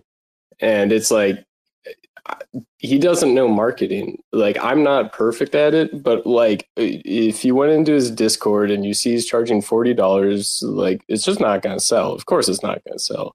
And you're gonna put on Juno. Of course, it's not gonna. You know, like there were a hundred things that said this is not the play. Um, so the marketing I have no issues with because as a game, it, it's super hard. Like I don't expect to have a you know a ton of players playing Sunnyside Cemetery. You know that's why we're doing like the revenue DAO, and then we're looking at like doing wager mode. Um, but I mean, you know, I looked at it. I was like, this is a pretty basic game. Like and you know the fact that it's not called Kelipar anymore it's called Ashen Horizon that should just kind of tell you how badly they messed up um, I also uh, I'll be honest just because it's a card game and I know that originally they got more recognition than us I always wanted to ask why because like I don't know ours is definitely you know don't don't tell anyone guys but ours is like way more advanced Well, Bonzi, before we get the other opinions, right, I'm going to ask you a question. Let's say that these one on ones go out uh, to, to influencers, right, and people promote them. And, you know, some people have got like thousands of followers, you know, like people like Kevin and stuff, right? And the project just immediately rogues like meta rats. Have these people got a responsibility to the community? Do these people have to answer to the community for promoting something that was a rug pull? Because I think that's the defining moment.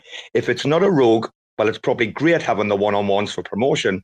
But if it turns out to be a rogue, it's a really bad look for the people that promoted it, right?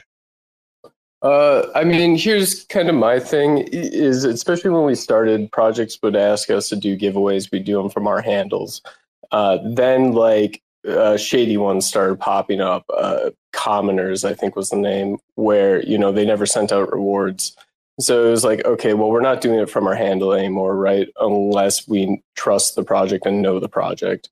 Um, so I don't think it's on the fault of the influencers. Uh, like it'd just be a learning mistake. Now, if they choose to, you know, like anyone who was in MetaRats, right, and they did the PFP thing, um, and then they do it again, like you know, two strikes is like, all right, maybe like you aren't really you know paying attention and you shouldn't trust that influencer but like i would not i don't know man i, I would not blame somebody for trying to help another project.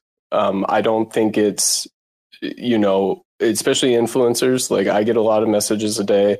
I'm sure the influencers get a lot more. Um, I don't think it's on that of the influencer to determine, you know, it's not on them.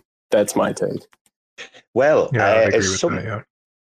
Oh, sorry, Signa. I was just going to say, as someone whose account like grew quite quickly, like over a couple of like good calls. I mean, I shot up from like uh, 600 followers, like literally overnight, to like two and a half.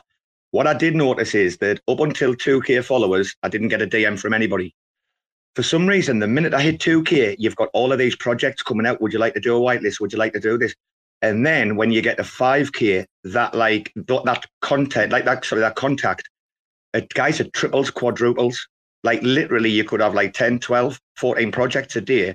So there's something to do with the amount of Twitter followers. I can only imagine that when you get to 10K, 15, 20, 25, that like that increases, you know. But I just thought it was a disgrace that you had like everybody had a meta rat. Uh, Sonny, Cito, Liam, right? All of them, all of the big players, every big player in Cosmos had one. You go and try and find that meta rat's PFP on their timelines now because I've searched, they've all deleted it. And they're all even like deny. And Liam was on his high horse talking about Keplr the other week.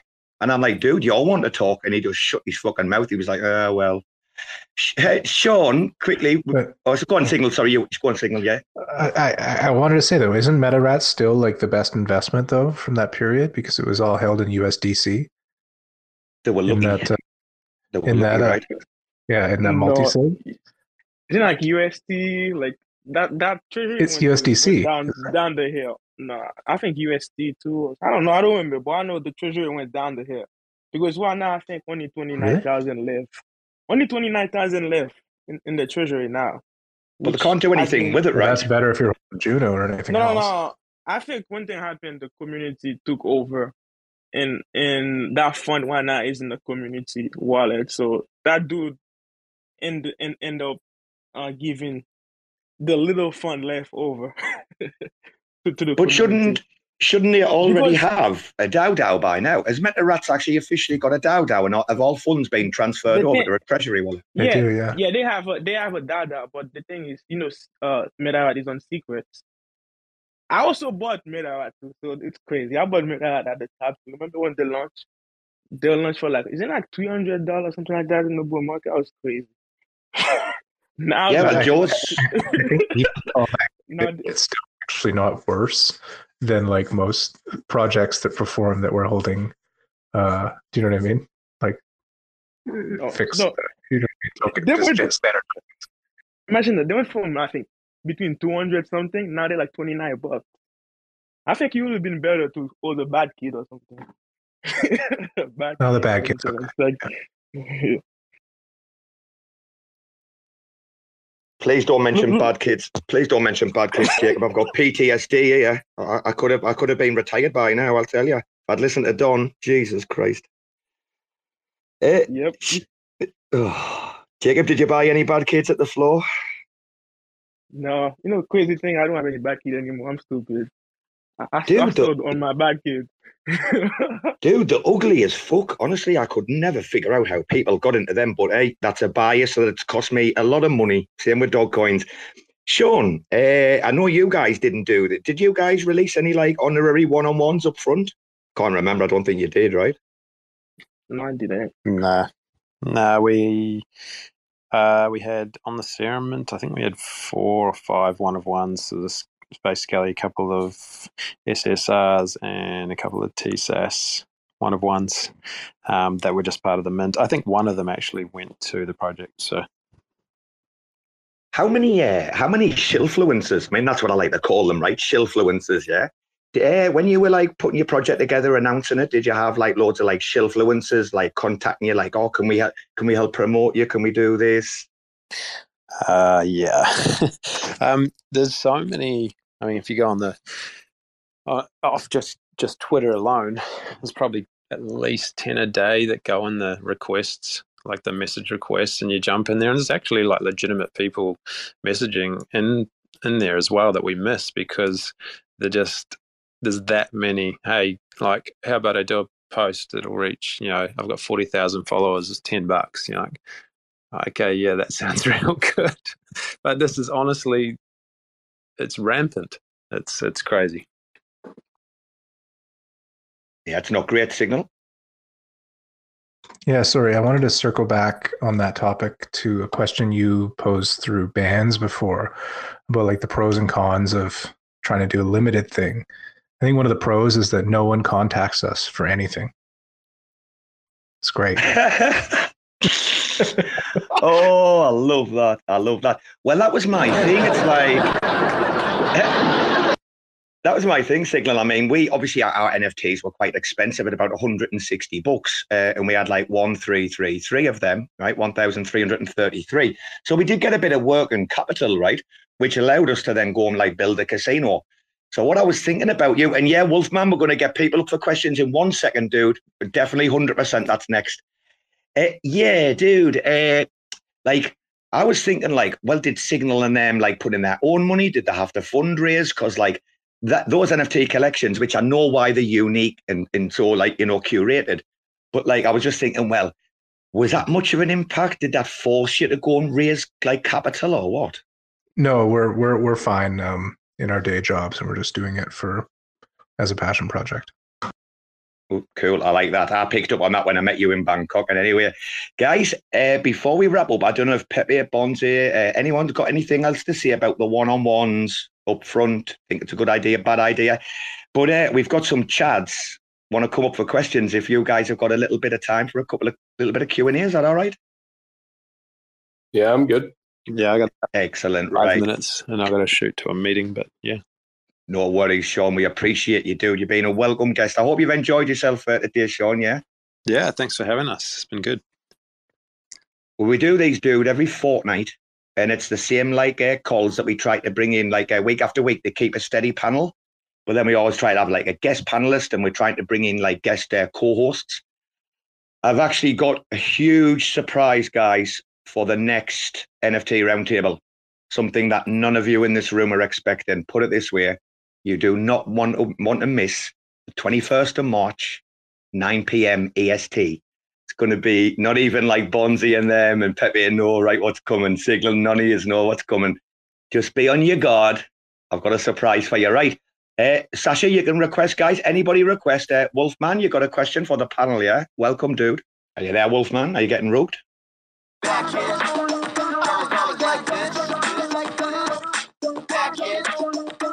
Triggering me PTSD, isn't he? Um, uh, Triggering me PTSD. I can't cope with that, Wolfman. You're going to have to talk, bro. I can't deal with that, please. Oh, come Please, I could have been retired, man. dude. You don't even know, brother. Hey, I got we got Oh. over a hundred bad kids in the O Vault. Y'all don't even know we are gonna be worth a million dollars just on our bad kids holding alone. And guess what? All you got to do is have a Watchers NFT from ONFT and get that O token, and you got a piece of that action. But hey, what I'm really here to say is members only homeboy, looters, we the bad kids. I'm just messing. Did we have a question? like, Did we you- have were a you- were question, you Wolfie? Back in the early days when the dude came out, it's uh, it's, it's just it's on um, uh, it's on it's on iTunes and it's he's called Web Three, um, and he's he's I think he's actually a dev, but he also raps, and he came out with the Bad Kids Signal. I don't know if you were around that time when it came out, but it was so much fun, man, and it just does not get enough play, and people don't bring it up enough, man. It's so much fun, and Bad Kids are the shit. and that was made- totally not a question. I know. I think you've just made B-Band's quite angry. You've woke her up with the music and then you've made her angry. She's got, don't mess, Wolfman. My husband over here next to me. I came in late. I happy. Bbandz was hosting on the RAC side. Damn, man. Okay. Oh, she's, uh, yeah, she's uh, hostess with the mostess is uh, B-Band. I tell you, she's uh, she's hardcore RAC FM con- contributor. Bro, I a I sta- called that. I called that from the early days when she started going live. I said, she's going to be big. She's going to go far. She's just so good at it. And there's just certain people in the space, even you yourself, have begun to really find your voice and have found a niche. And it's just, dude, it's awesome to see because we're not all really good at this where we can ask questions, where we can dive deep and create these really rich conversations. And you, you two, man, you just you're great at it. So keep it up, man. Thanks for having me up. No worries. Do you know? Do you know what's doing it for me, guys? Right, and why I'm reaching out to people like Risby and and why we're cracking on and White Whale and Sen, people that I've had conflicts with in the past through raccoons. Why we've put down our weapons, right, and and made peace and and driving things forward, right, and coming together, collaborating is simply because we've had enough of these people who run these L1s fucking taking the piss. Whether it's validators just dumping all the rewards constantly, people extracting value like fucking Highlander, etc other pe- especially in the Juno hierarchy, right? I could talk lots about the the shit that's gone over there. So we have to we have to take the power into our own hands. Us guys, the DApps, the NFT projects, we can build. We don't fucking need them. Let them stay in their wheelhouse. Let let us guys take care of the culture, right? Let them nerds sit in mom's basement, right? And let us run the fucking culture shows, dude. That's how this is working. We've had enough. Peace, no more war, right? That's what raccoons are all about now. Does somebody have a question? Or are we um Yeah. oh I have one got question for for Wolfman though. What happened to Chode, man? What, what what do you mean? Oh, you mean just the floor price or I'm not the founder of that, you know. I'm just a huge enthusiast. I just I love the baby chodes. yeah, I got Uh, a know. boatload of Chode too, so bro i mean the ovault has like 5 10% i think no the ovault has over 10% of the supply of chodes so you know i mean you know the the project's committed to wanting to see something happen there but the founder has uh you know he kind of peekabooed a bit ago he said a little hellos made some fun of some devs but uh didn't really do anything beyond that so i was kind of disappointed but you know i mean honestly we're we're building so many cool cool things over here. We have those 3D chodes too. So, you know, if, if nothing happens by the next bull market for sure, like we'll we'll do some cool stuff, man. Cause it's a it's a good collection, man. It's a lot of fun. And I'd love to see the racks get more behind it, even if there's not a leader behind it. We don't really need a leader to to to rock out chodes. The only, the only thing I, I hate like with the chode kind of thing is like I love the art in kind of for the most part, but I hate that every time I sell a chode, that dude is getting five percent. but imagine this: he he didn't put a. At least he didn't put a ten percent, right? You know, I mean, there's so many projects. I remember early on in Stargaze, uh, we were the I think we were the first project to charge ten percent, and it was because we were using every single bit of it to buy NFTs from those collections that were upset about us doing that. It was funny, like by creating the O Vault, right? It was an investment in Stargaze, but then all of a sudden all the projects started doing 10% or more, right? And I was like, what the fuck? What? What? What? What? Why, why the hate? We're literally buying your project. Now you're charging me 10% and you're taking all the profits and pocketing it while we're reinvesting it into actually creating like a product for the marketplace and trying to create a better culture for the space. It was a weird thing that I saw. Anyways, I'll be quiet. I can't talk or my husband's going to be mad at me. That's all right. We've got uh, that's all right. We've got we've got Banded come up. Uh, Banded, did you have a general question for the panel or a specific question for someone? Well, I, you got the mic. Yeah, I, I, think it was a, a, general question for the panel. So number one, uh, really enjoyed all the uh, conversation here tonight. I, I was on last week, and uh, Pikey, I, I, I don't know your full name, but um, you you Oh, it's Robbo. It's just Robbo's okay. alt. I'm, I'm just low key for Bbandz so today. you'd invited me on to here. Um, I, just as quick background, um, I, I, started a company 10 plus years ago called Pickpocket Labs. And uh, so over the years, over the last 12, 13 years, cobbled together kind of a mountain of intellectual property around early geofencing and early location based services, uh, early AR, um, you know, for persistent AR platforms. And uh, I mentioned it briefly last week, and you said, come on here, and towards the end, there might be some time. Yeah, you did. You yeah. did, dude. And I said we'd try to give the last 15, 20 minutes. Dude, you know something I totally oh, forgot okay. with uh, working with big bands this week. And, and, yeah, right. Yeah, well, Let me intro this. Okay. Let me intro. Please. For, uh, so, just for the panel, guys, uh, I, this guy started talking to me about their NFT project last week. And it sounded really weird, right? To do with like geolocation stuff, right? Uh, and I said, hey, do you want to come on and like talk to the guys? And they might be able to give you some like advice because he's not sure like where he should build his home, right? So, Banded, if we asked for the elevator pitch, yeah. right, and we always ask for the elevator, like a, a two minute elevator pitch, what's your project and what's your issue we're finding a marketplace? Yeah, so so we're, called Banded Armadillo Rock Club, and it, it started off as a ridiculous joke. Um, we, uh, like I said, we have this mountain of IP. Uh, we'll have I think 15 patent families and location based services in AR. And we just got it in our heads because we know some folks in the Cosmos ecosystem, um, Andromeda Protocol, uh, the guys there. And they kind of got us excited about taking everything we've ever done and bringing it to, you know, creating a Web3 property. And so we figured if we're going to fuse geospatial data, geofencing uh, into NFT metadata and um, you know create a construct where NFTs interact with each other or rules about how an NFT and when an NFT and where an NFT can be purchased relative to a marketplace or so on. Just covering lots of space. We found some more IP around it. We we figured we, we we should have our own NFT collection just to show how it's done. And just as a joke, we started Banded Armadillo Rock Club, but uh, you know now we have five NFT collections. Um, we're about ready to do a soft launch at South by Southwest.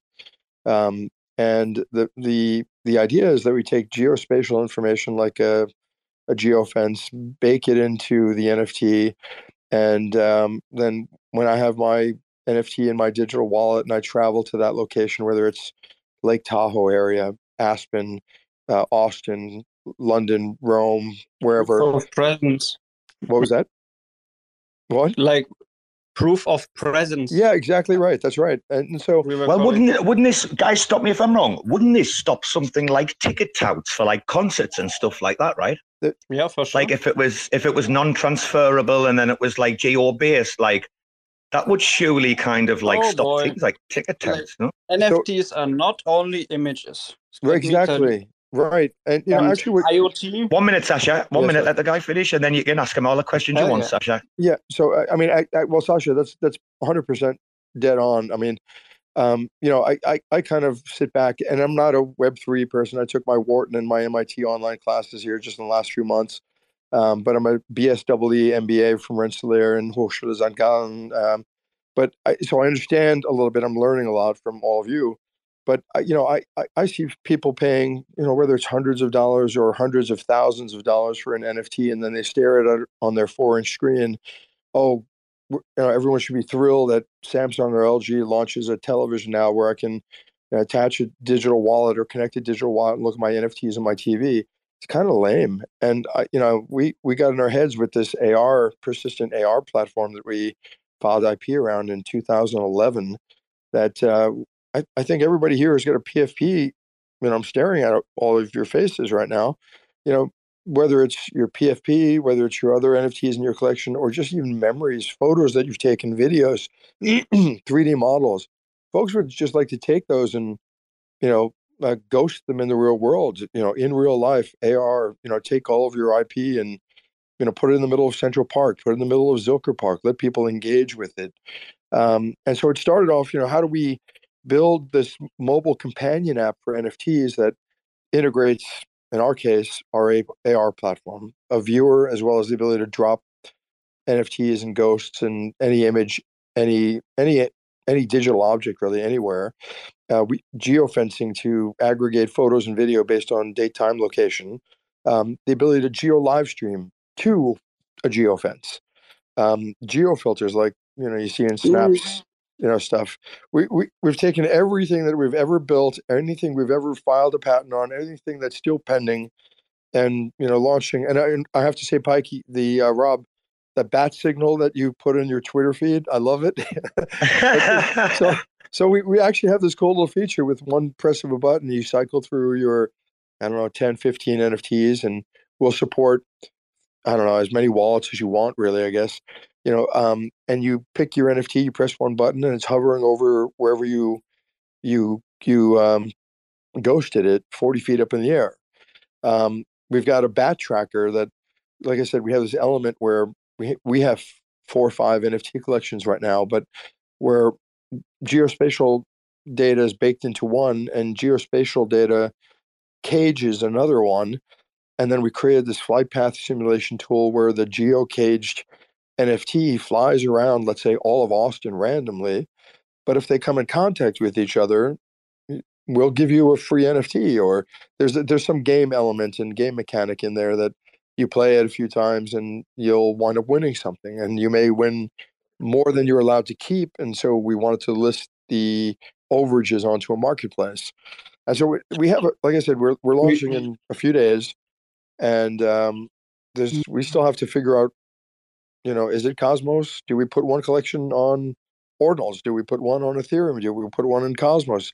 From our perspective we're agnostic as to where the wallets come from where the nft comes from that you that we allow you to represent yourself on this unique exclusive social network. Um, and it's and we're also agnostic in a sense where our our um, collections reside. Um, you know, the one of these days, I, I imagine you'll be able to burn it off one, bring it to another anyway, or through IBC, move things all around. And and like I said, I'm not as versed in this. Uh, It's coming. Yeah. So so that it's called Banded Armadillo Rock Club. Um, and even if you're not at South by Southwest, um, there's uh, we'll put a press release out. I'll make sure that Rob knows where it is. If if it's you know, at, at the very least, we're going to give one little, we call it a bat medillo because we've got banded armadillos, we've got bats because we're from Austin, right? And the banded armadillo is a big deal in Austin, Texas. The free tailed bats that live under Congress Street Bridge, we have like one of the largest colonies of bats here. So we, we decided we'd take banded armadillos and bats, and then um, obviously there's a mutant kind of component because we were making fun of Bored Ape. Uh, we'll call them beasts instead. And then we figure when the the banded armadillos and the bats get together, there's either some furious, serious, sweet lovemaking going on, or you're getting passing rabies and leprosy around. So you get a bat medillo, or you get the beast, the mutant. So the bat Dude, medillo is or Port Let's find out. If, I think Sascha's got some questions for you. Yeah, yeah, So sorry, before we go too far, let's Yeah, yeah. let's see, uh, and then Pepe will go to Sascha. You got any specific questions about this? Uh, not really questions, but Or uh, comments, just or comments. request that uh, we should have a call. Sind Sie Deutsch, ja? Ich bin ja, aus Deutschland, klar. Ja, okay. Uh, so I'm also into IoT hardware, firmware, and uh, proof of presence, and uh, Cosmos on on microchips, uh, stuff like that, audit trails. So Yeah. I have these things uh, since four years or longer, five years investigating. So uh, it's nice to have someone to talk to because Slip, slip in the DMs, slip in the DMs, right? Yeah, get some, get some DMs. bromance in the DMs. I, I, I followed you a little bit earlier today, I think already, or maybe I've been following you for a while, but I see we're following. I'm following you.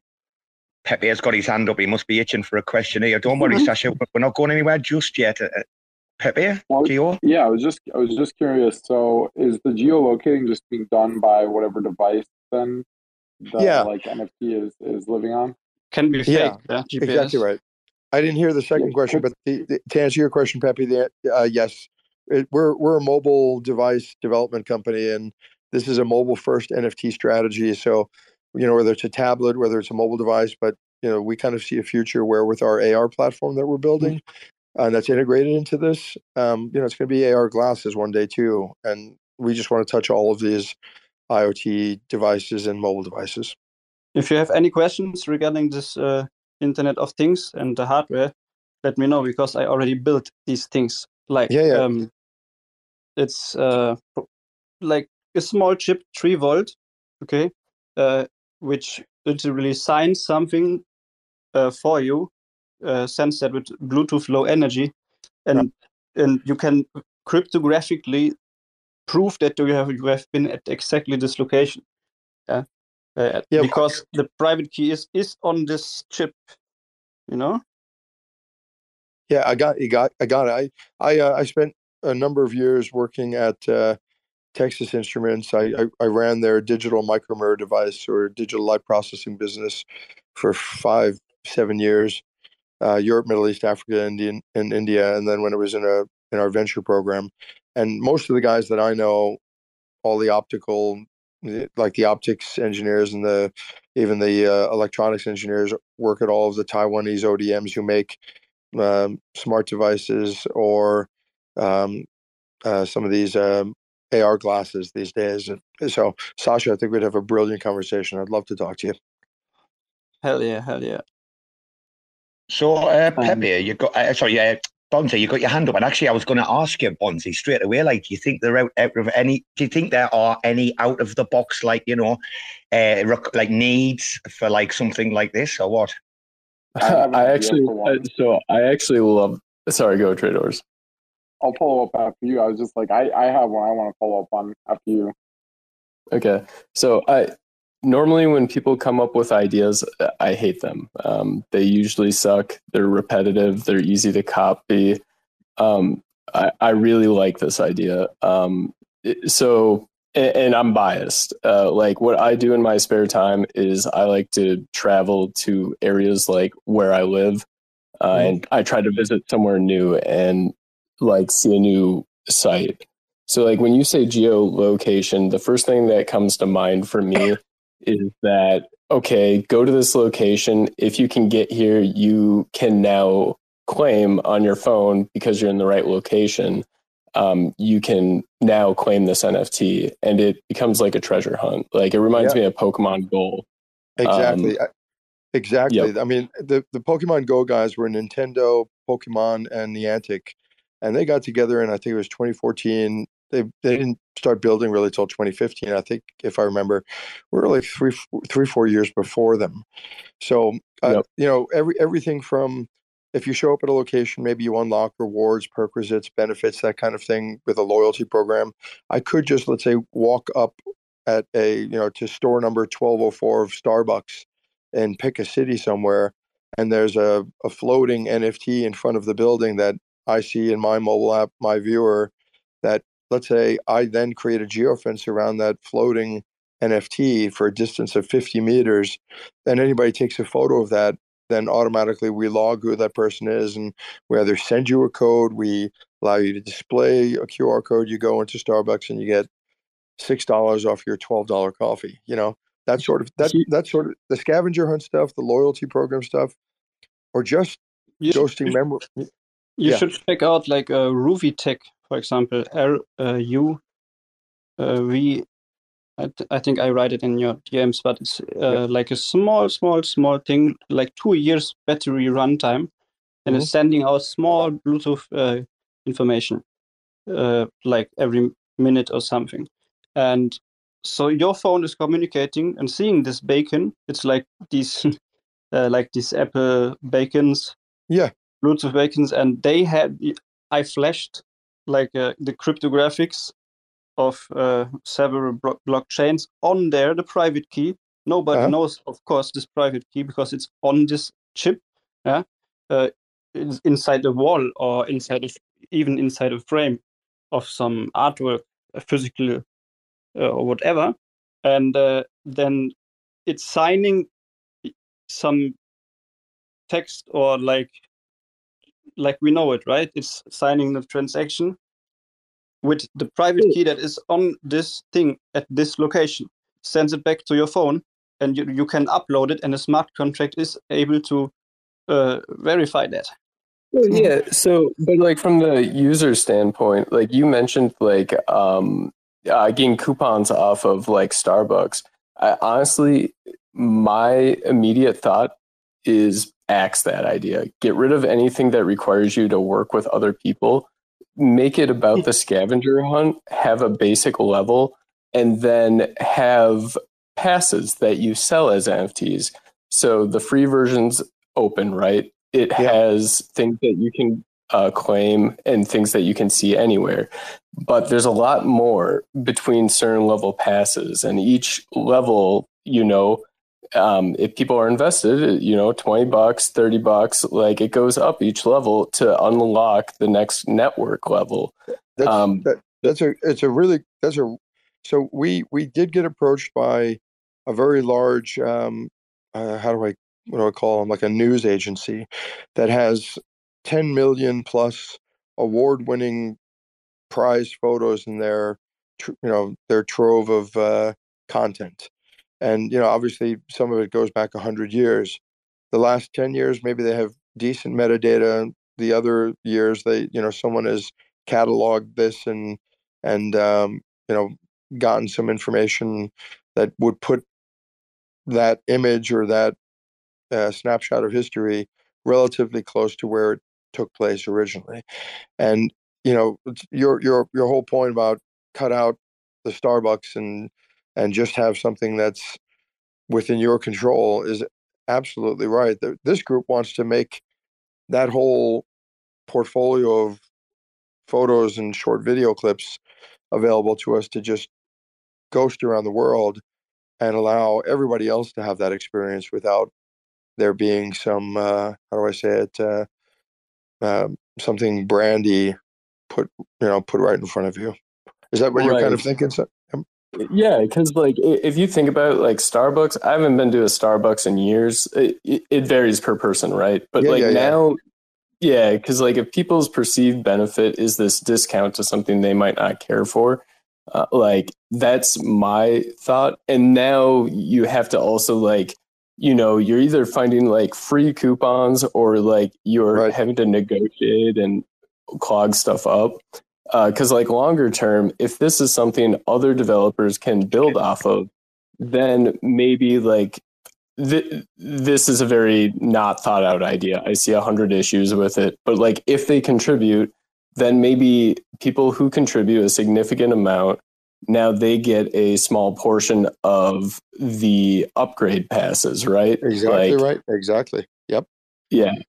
So I I mean it's a huge idea and like it would take a long time to develop, but like as a concept, uh, I I personally love it. Like the first thing I think about is like monster hunt, right? Like You're there's a few national parks nearby and it's find the monster, get a picture of the monster that's roaming around in the park that you can see on your phone only. Guys, I was I, I'm going to come in for two things here because when you mentioned Pokemon Go, I was thinking about other Web two sort of applications or situations, right? But I am getting some DMs, guys, and I'll tell you why. We are for like Spotify and everything else, right? We are at the sweet spot of like two hours twenty. Uh, anything more than like two hours 20, 25, Finn's going to have to like break it up or, or edit stuff out. So, what I was thinking of though, very quickly with this geo stuff is haven't we just had this situation with uh, Netflix where you have to be logged on to the IP address where the original device signed up within like 28 days? Or, you, you know, that Netflix are trying to stop this account sharing thing that's been going on, right? Yep. Isn't that like a, a little bit similar where you've got to prove your location every like 28 days and that, right? Also, like smart cards, yeah, like the IPTV uh, things there. Yeah. Like uh, so cards, yeah, um, decentralized Airbnb. I, I I would love to talk to anybody about this. We've we've been working on applications around geofencing and location based stuff for 12 years. Apple reached out to us once about two and a half years ago and said that it's the strangest thing. One of their worldwide enterprise leads, they only have eight enterprise divisions that uh, the company's kind of focused on, and one of their eight folks uh, got so excited about our IP position and what we could build, they had us build something we called aggregation for local emergency response teams or alert and it's actually we've taken alert and we've actually built it into the banded armadillo rock club mobile companion app now. But i mean I, so in other words pikey i l- love the way your mind works and sascha as well sunnyside uh, trader um, you know I, I could go on all day about areas that we could explore Don't worry, dude. I- don't I- don't I- worry. We'll get you on again. Don't worry. We'll Okay, get you yeah, on, and I'm gonna I'm gonna try and find some other experts who. Uh, I- I'll speak to one of our devs and a couple of other people. See if I can, can I get any put- can I- experts on. You know. can, can i put one question out there for the group though just to Yeah, I- but we know- we we we've only got like we haven't even got like five minutes. But and then I need to do the outlaws Okay. for the shows coming up. But yeah, go on, dude. Pitch it quickly. Um, yeah, Utes got three million dollars from Polygon. Loop got one point six million from Juno. I have a treasure trove of IP. We're looking for a home. What do I have to do? Like just the NFT story and collection and mobile companion app and all of this stuff rolled together. We think it's kind of special. We're, we're bringing almost 15 patent families. How do I get someone's attention? We, wa- we Um, want to choose the right have- chain, but we also would love a little bit of assistance. We've built so much already. Bonzi's your man, Bonzi. What would you say? Yeah. Do you have a working product? Oh yeah, yes. Perfect. Okay. And um, I we have think hardware. with yeah. So- well, so the grants are harder to come by now, um, but there are places still giving them. Uh, your low falling count is going to be an issue when talking to these people and like proving it. Um, one of the biggest things is is like you can have an amazing product, but if no one knows who you are, it's a dead product, right? Right. So like you need partners and in when I say partners, I mean you need to have bigger projects vouch for you and say like we know this guy. Um that would be my biggest thing is like starting to work with these uh the project itself like depending on how you want to do it um, if you guys are not into marketing and not necessarily into that like community aspect building side i would cut a deal with a project and say hey you might be able to get the attention of these platforms you might be able to get a grant we give you a certain percent of the revenue if you can help us stay around and you attach our name to your brand I, I just I just followed you, and I'll because I know Pikey has to close this up, but I just followed you, and I'll I'll send you a DM after this. Thank you. Okay. Good man. Well, dude, uh, on my own account, I mean, most of you know me, but if anyone's new, because I can see Harley's requesting, you know, Harley, jump in the other space. I'll spin up a uh, unrecorded open mic. So anybody what you've heard today, you can come up and comment. Uh, it'll definitely not be recorded. I mean, guys, we don't officially record these on spaces, but we do record them like in the background. We do that in case there's any moments that we might need to scrub. Uh, we decided that like we were always going to play safe, and you know, as long as everything was cushy and there was no controversy, we could put it out, but we put it out very quietly. So we're going to wind down. I just want to say, make sure, guys, that you keep your eye out on the RAC FM updates because now we've got more hosts, there's more shows. Uh, I, I don't know what time it is for UTC or EST. You'll have to check. But Bruce today, I think four hours ago, he just posted. He's arranged a show with Eric from Archway. Uh, Eric wants to talk about sponsoring uh, RAC FM as well, and he's from Astrovault. That should be a good one. That's Bruce's first interview. Uh, beginning next week, we should have uh, NOIS, the randomness guys, uh, with Moll. That dude, do not miss that. There's a chance that Moll might just go to town on these guys right on June or so. We're going to, because Moll's been through the docks and he's not very happy, right? And I'm trying to arrange with to get uh, API 3, the randomness uh, Oracle, trying to get them on the same show. So that should be massive, right? That, that's not planned yet. Thursday as planned with Archway. That's Eric. Friday, we've got a bit of a weird show, guys. We've got the usual crack, me, big bands, Finn, etc. Right, the recorded show for the week, but we've got some like mad guests. I don't even know why we picked Wayne these. Like, Chen. sorry, uh, Chen. Oh, I'm gonna DM him, dude. Uh, I did try to line up when Reese was going to be able to come on, and we are trying to organise this like uh, Resurrect Juno Summit as well. Oh, that's fucking. I'm gonna ask Pepe about that, but. Friday, guys, 8 a.m. EST should be a bit of a mad show because we've got like two random as fuck guests on. We've got Bitchak, who's like a South African Bitcoin maxi. Uh, he's part of the Celsius crew. What's been going on over there, right? Most like he's not really into Cosmos, which is ideal for us. And we've got Freya the Needlecast, who's just been promoted to core one at Juno. He's the guy that basically like saved the chain when Juno Hold happened uh, last year. He never does spaces. He's just on his first one the other week. Uh, but he is from the Game and Notes podcast that they do every week on YouTube. So I'm pumped for Friday. It should be a laugh a minute like last week. And then, uh, yeah, guys, uh, we've got the uh, DeFi Degen special the Friday after, which will be the 17th. That's going to be lethal. We've got a little panel of uh, DeFi Degens coming on from like different places like Arbitrum, Optimism. And we're just going to give like a, a DeFi Degens for plebs kind of uh, space as well. We can like take the pace, but like give some alpha. So the next few weeks, guys, on RAC FM are going to be insane. Just make sure that you get the notice on. We'll put them up well in advance. Click that link, RSVP, put it in your calendar, then you can forget about it, right? I just want to once again thank Bbandz, hostess with the mostess, fantastic tonight. As always, Bonzi, Pepe, Jacob, and obviously Signal and EJ when they were here absolute legends. I hope one week we'll be able to get all six of you guys on, uh, seven of you guys. Yeah, that'll be insane. And just get ready, especially Bonzi, for the 21st for the next NFT. Right, Bonzi? Nice surprise for your son, okay? I'm uh, very curious to see what it is. Oh, it's original. It's the first time any years I've ever seen this before, but uh, I'm going to keep you in suspense. Right, guys, in about five minutes, I'm going to have a cup of coffee. I'm going to quickly spin up the show come over and you know you can shoot the shit over there if there's any drama or controversy or last night with uh, Reese and Timmy and Jacob and Litbit. There's a bit of drama to discuss, yeah. So, guys, good day to you all. And again, from RAC FM, thank you all so much for attending, right? We love you all, guys, yeah. Care, everyone. It's the Rack Show coming from the Rack Store. With this back in the Mac in the back flow. Let's go, chillin' with raccoons by the back door. Take calls so you can stake more. All I wanna do is making dough, right? But I found this crew and doing alright. We wreck, will bitch, ready to fight. So many raccoons ready for the boss life. I might fly high like a kite, right? But always ready for a shite for the right price. Raccoon supply has the right price. Giving you respect if it's likewise. So I'm buying all the mean guys with the clean heart. Between lies, laser beam through lean eyes. Larry or with clean lies, trash mouth, mean smile, be wise. NFT wise, fuck with these guys. It's the rack rap from the back lab. Hundred NFTs in my backpack. Crazy rack rap from the stash app.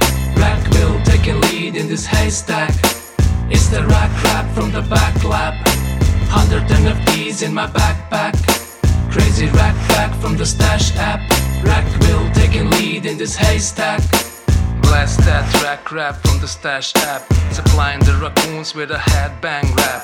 Rack gang with the rack will slang like a trash can. Hoodie with fangs and a gold chain. It's either rack will or the red pill.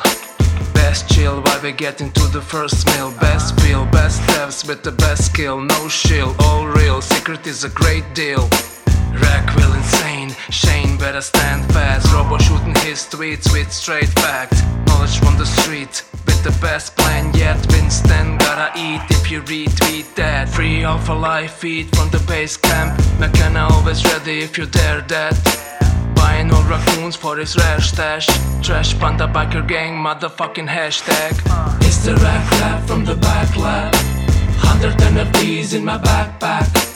Crazy rap rap from the stash app. Rack will take a lead in this haystack. It's the rack rap from the back lab. Hundred NFTs in my backpack. Crazy rack back from the stash app. Rack will take a lead in this haystack.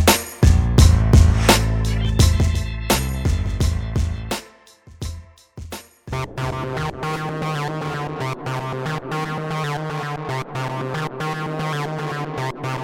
spaces.